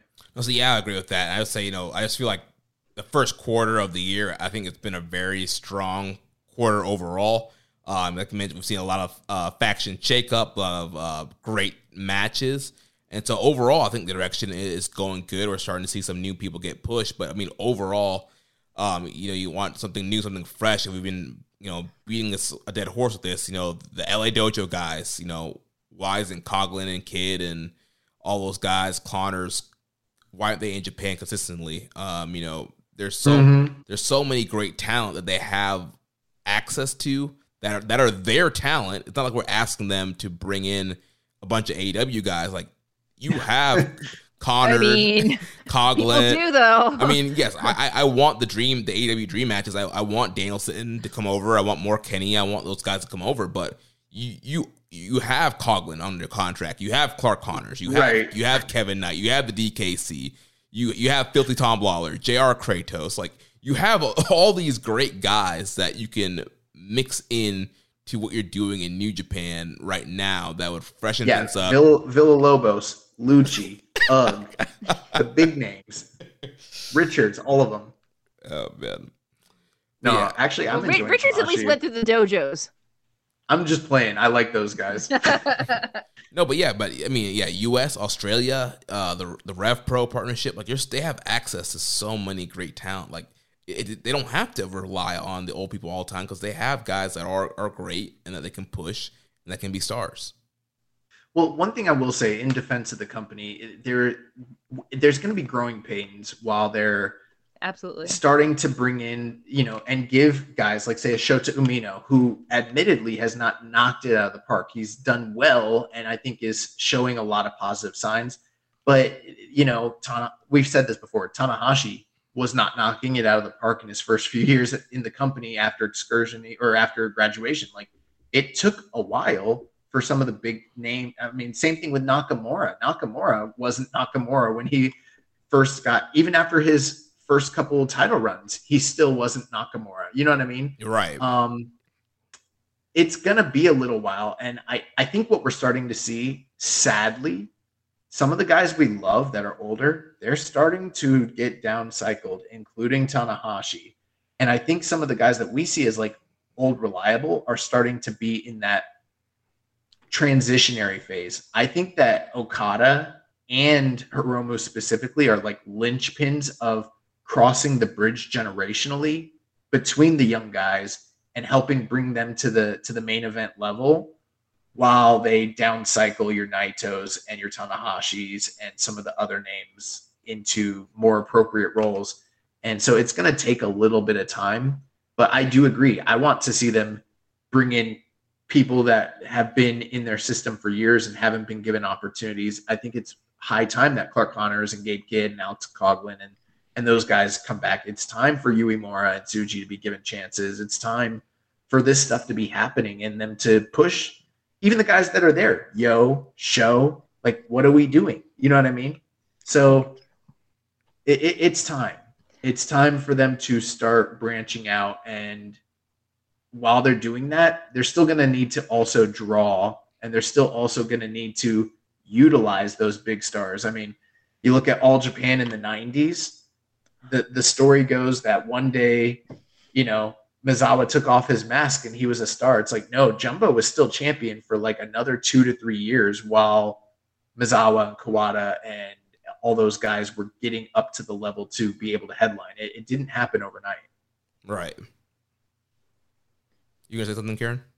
No, I- I'm being I'm being a bad guest, and I'm like kind of like corner watching Raw in the bottom corner of my computer, and Cody just got like 28 F5s from Brock Lesnar, and he's like laying. Brock Lesnar turned on him and gave him that five. He, he gave him several, like four in the ring, one through the table, put the ring steps in the ring, smashed him So down I- on it, and stood over like the remains of his body. It's a bit I went much. to go get a. I went to go get a beer, and um, my girl, my girlfriend kind of clued me in. So like at the beginning of the show, he Yeah. Cody came out and challenged Roman, and Roman was like, "I'll only fight you in a tag match, and you have to find someone who who, if they tag with you, they can never challenge for the title. Good luck with that." But there was already a stipulation where Brock cannot challenge Roman again after SummerSlam. Yeah. So Bro- babyface Brock comes out, and it's like very clear, like, oh, he's gonna turn on Cody tonight. Yeah, he did. He just murdered Cody. Now he's throwing chair, getting ready to take a chair to his head on top of the ring steps in the center of the ring. No, And- still no Jay White. And and you know what? Cody's not gonna beat Brock in that feud. Nope, sure isn't. And then you know, three hours of Raw. There was one women's segment that came in the third hour. Oh so, but anyway, I digress. Last question, so we can end the show, and it's it's actually WWE related. Uh, friend of the show, Bash said, non-related NJPW has Inoki's vision of MMA and pro wrestling being achieved now that the Fe- has that been achieved now that the Fed has brought has been bought by the parent company of the UFC. All jokes aside, what do you think it means for the streaming services around the world? Do they merge it into one, make it more expensive, or keep it separate since the fan bases are probably a lot different from each other? Um, all love and good thoughts, good vibes, bash. Yeah, I mean, so for those who don't know, the the sale has you know officially happened today. The the parent company of Endeavor that owns UFC, they they have now they've bought in WWE. They're going to merge them into a new publicly traded company um, with you know Endeavor having fifty one percent control of the company and WWE having forty nine percent. Um, so yeah, obviously that's going to lead to all kind of business opportunities. I, I do think eventually there's a, a ton of money to be made to have UFC and WWE on one big streaming service. I think that um, with the new leadership, I think they're going to try and follow the same pay per view model that they're doing right now with UFC, where you have to subscribe to ESPN Plus, but then to get the pay per views, you have to pay the extra monthly fee. I think we've been kind of seeing that shift in wrestling happen. Even New Japan has been slowly doing it with some of their produce shows and some of their other um, random pay per view, like the, the All Star Junior Festival stuff. Um, so I think wrestling is kind of swinging back into trying to get people to pay for pay per views. Obviously, AEW has already been doing that since their inception. Um, so I do think there is a potential where you could have whether it's ESPN Plus or something else where UFC and WWE are in the same thing, and then to get the pay per views, you will have to pay 60, 70, whatever it is, um, for a month to get those extra pay per views. For the love of God, whatever it is, let it be better than Peacock and not as terrible as Bleacher Report. Like, uh, like, like FITE TV, like let that be the template. Affordable, like everybody can participate because, like, it, that's the thing is that I feel like while they are, you know, separate and entities of their own, if you make at, cer- at a certain point, you're going to end up pricing out your own audience there are people that regardless of how much it costs they're going to pay for it. But we've been spoiled these la- ever since the launch of the network that the pay-per-views are almost always if i'm not mistaken or consistently they're always free. It's included in your $10 subscription. It's never been more than that. If they're going to move to a more pay-per-view like a return a return ironically a return to a pay-per-view format but under their own control you risk losing parts of your fan base especially the casual fans that are like, this is great and all, but I can't pay sixty dollars for a TV show. I, that sixty dollars is groceries for a week for some people. So Yeah, so guys, this is gonna this is what is going to happen. And this is coming from someone that watches copious amounts of mixed martial arts, has been following the UFC since 1993, and uh, more importantly, has really paid a lot of attention to what has happened since uh, the Endeavor Group has purchased the UFC. They're going to maximize profits, period. So what that means is they're going to find every single money making avenue that Vince McMahon has never dreamed of to capitalize on this company. Does that mean that your favorite wrestlers in WWE might be sporting, you know, um, Venom. like sponsor placed, you know, products from like Venom or Reebok and all? I'm not saying they're all going to look the same, but are they going to have to get their stuff approved and, and sponsored by whatever company is in partnership with Endeavor? Yeah, that's probably going to happen Oh wow. they've already done that in the UFC. And so don't be surprised if all your wrestlers are walking product placements from here on out. Also, don't be surprised if at the very least the big four pay per views go back to pay per view. But more likely, they're going to probably move all the PLEs to pay per view. You'll be able to watch, you know, Peacock for five dollars or whatever, but um, you're going to pay sixty dollars plus. I think right now a lot of the UFC pay per views are, and here's another thing: it's not going to be a fixed price. It's going to go up year over year over year because Oof. that's exactly what the UFC has done. And their pay per views sometimes, I think some of them range sixty to eighty dollars depending on what version you're you're paying for. They're going to do that with WWE. And I know that the argument against that is people are going to say, well, that's going to turn people off from the fan base. Yeah, but there's going to be people people that pay and they don't really Yeah. care. They just want to make the most amount of money that they possibly can. They took a four billion dollar purchase and quadru- and and made three times that much money, and now the company's worth twelve billion. Yeah. And then that that's why they were able to buy WWE for nine billion or whatever the price finally ends up being.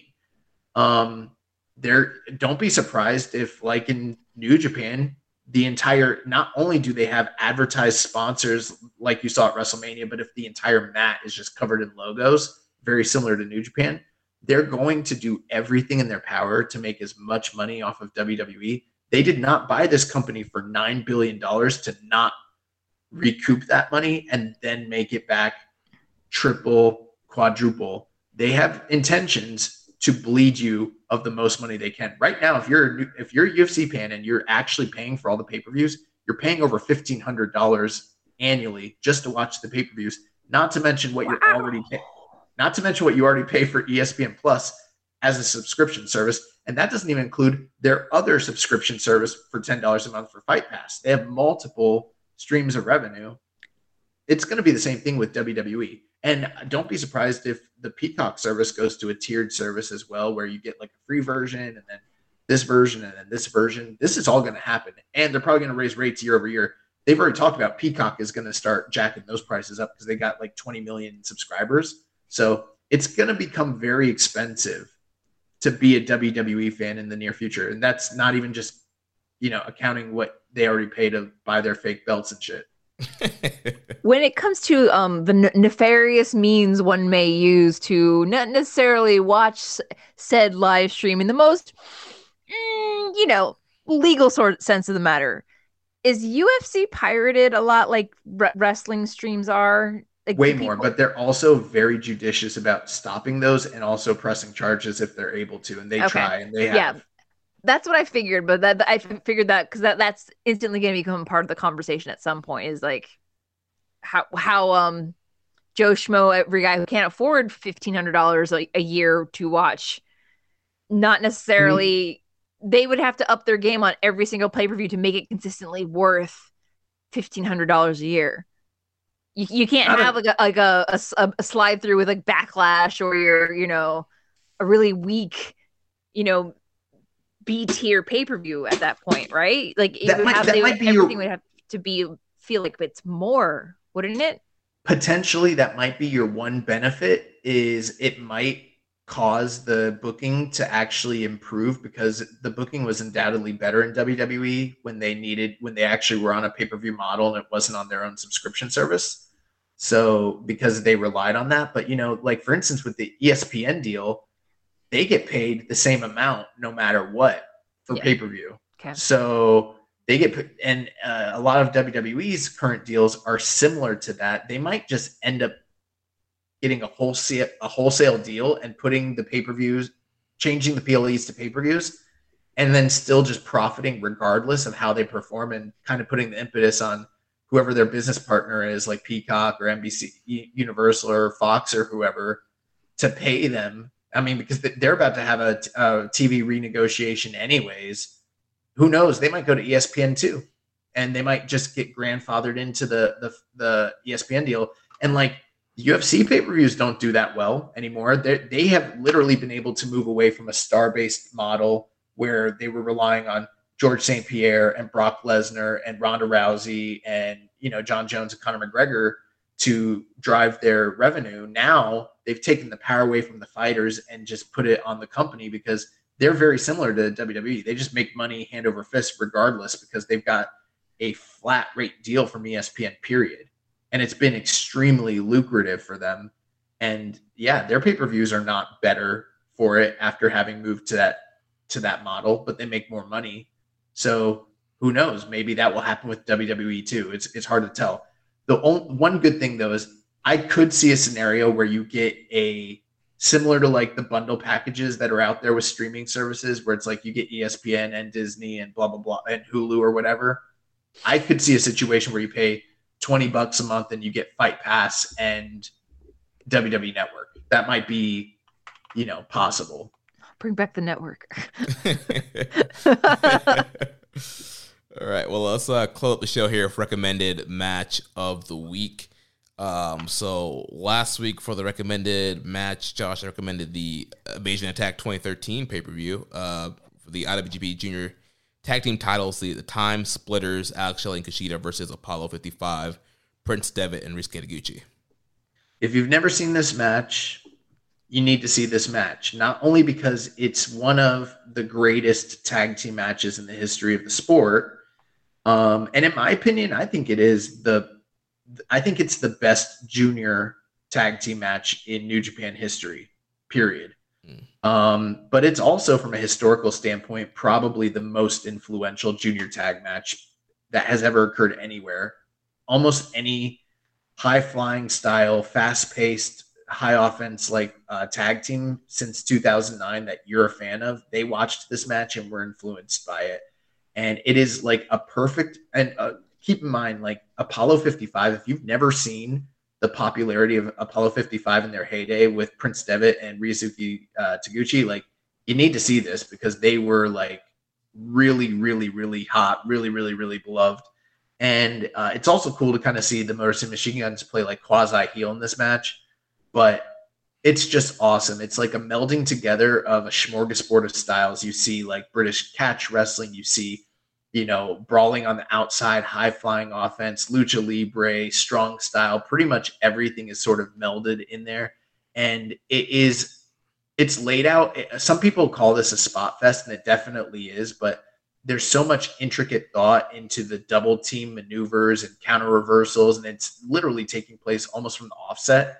Um, it's just a really high octane, high fast paced energy match, and it goes for over 20 minutes and it's it's really incredible. Um, I'm not always the biggest Prince Devitt fan personally, but there was a there was a point in this match where he does this incredible dive to the into the audience that like is legitimately breathtaking. Um, yeah, uh, when it happened, it definitely had match of the year contender, um, you know, applause and attention at the time. And I think after all these years, it still holds up as being probably the best junior tag match in New Japan history. And that's including everything involving like the time splitters and the Young Bucks and Red Dragon and all those teams had great matches, but I think this is the one. Nice. Um, then for the excursion match of the week, it was four four and three quarters. Coward. I, I'm not five on it, but I love it and I think it's great. Uh, for the excursion uh, match of the week, we picked the IWGP US title match with Kenny Omega defending against Jeff Cobb last week on AEW Dynamite. Um, thought this was a very good match. Also, not to the level of the the Vikingo match Kenny had uh, the previous week. Um, but overall, really good matchup. You know, it wasn't the main event. It's kind of in the middle of the show um, Kenny had to, to overcome, uh, you know, the the power of Jeff Cobb. Um, Jeff would overcome Kenny, and Kenny was coming in hurt um, from the beatdown from the the Blackpool Combat Club, and also distracted with Don Callis being taken out. So Kenny was a little bit off of his game and really having to, uh, you know, do some tricks to catch up with Jeff Cobb and uh, towards the end, just killed him with V triggers, got him up for the the one wing angel, walked him around the ring, which is very impressive to see how strong Kenny is. Uh, drops Jeff and uh, gets the win here and uh, gets a successful defense of the IWGP US title.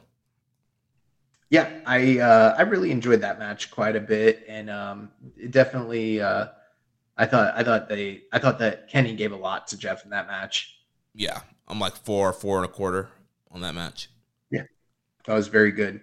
Um, this coming week, um, for the recommended match of the week, we're kicking it back to the 80s. And um, I'm recommending from January 6th, 1983, the trilogy match between Kuniaki Kobayashi and the original Tiger Mask, Satoru Sayama.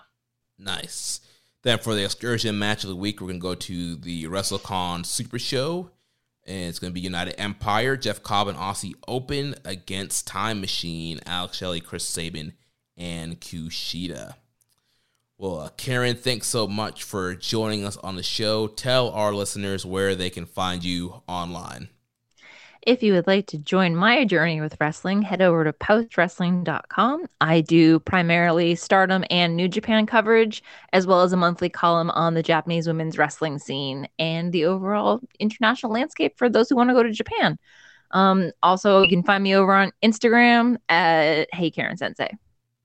Nice. Well, thanks, Karen, once again for joining us and helping us preview Sakura Genesis. So, uh, my pleasure next week we'll be back to review Sakura Genesis and see if uh, Sanada's story was able to be completed. Uh, if you enjoyed today's show, please consider making a donation by visiting socialsuplex.com slash donate and click on the donate button under the Keeping It Strong style logo. Make sure you connect with us on social media. On Twitter, the show is at KI Strong Style. You can follow the network at Social Suplex. You can follow me at Jeremy L. Donovan. Follow us on Instagram at Social Suplex on Reddit. I'm the pro black guy. Y'all just keeping a strong style. You can email me, jeremy at socialsuplex.com. And check out all the other shows that we have here on the Social Suplex Podcast Network. One Nation Radio, hosted by Rich Latta and James Boyd. The Grave Consequences, hosted by Caleb and Maserati. All Things Elite, hosted by Floyd and Austin. The AW Match Guide podcast, hosted by Sir Sam. And the Meet the Press Slam, hosted by Danny. And that's going to be it. Don't forget to subscribe and leave a rating and review, and we will catch you next week on Keeping a Strong Style, the ace of podcasts. Ichiban. Thank you for listening to Keeping It Strong Style. We'll see you next time.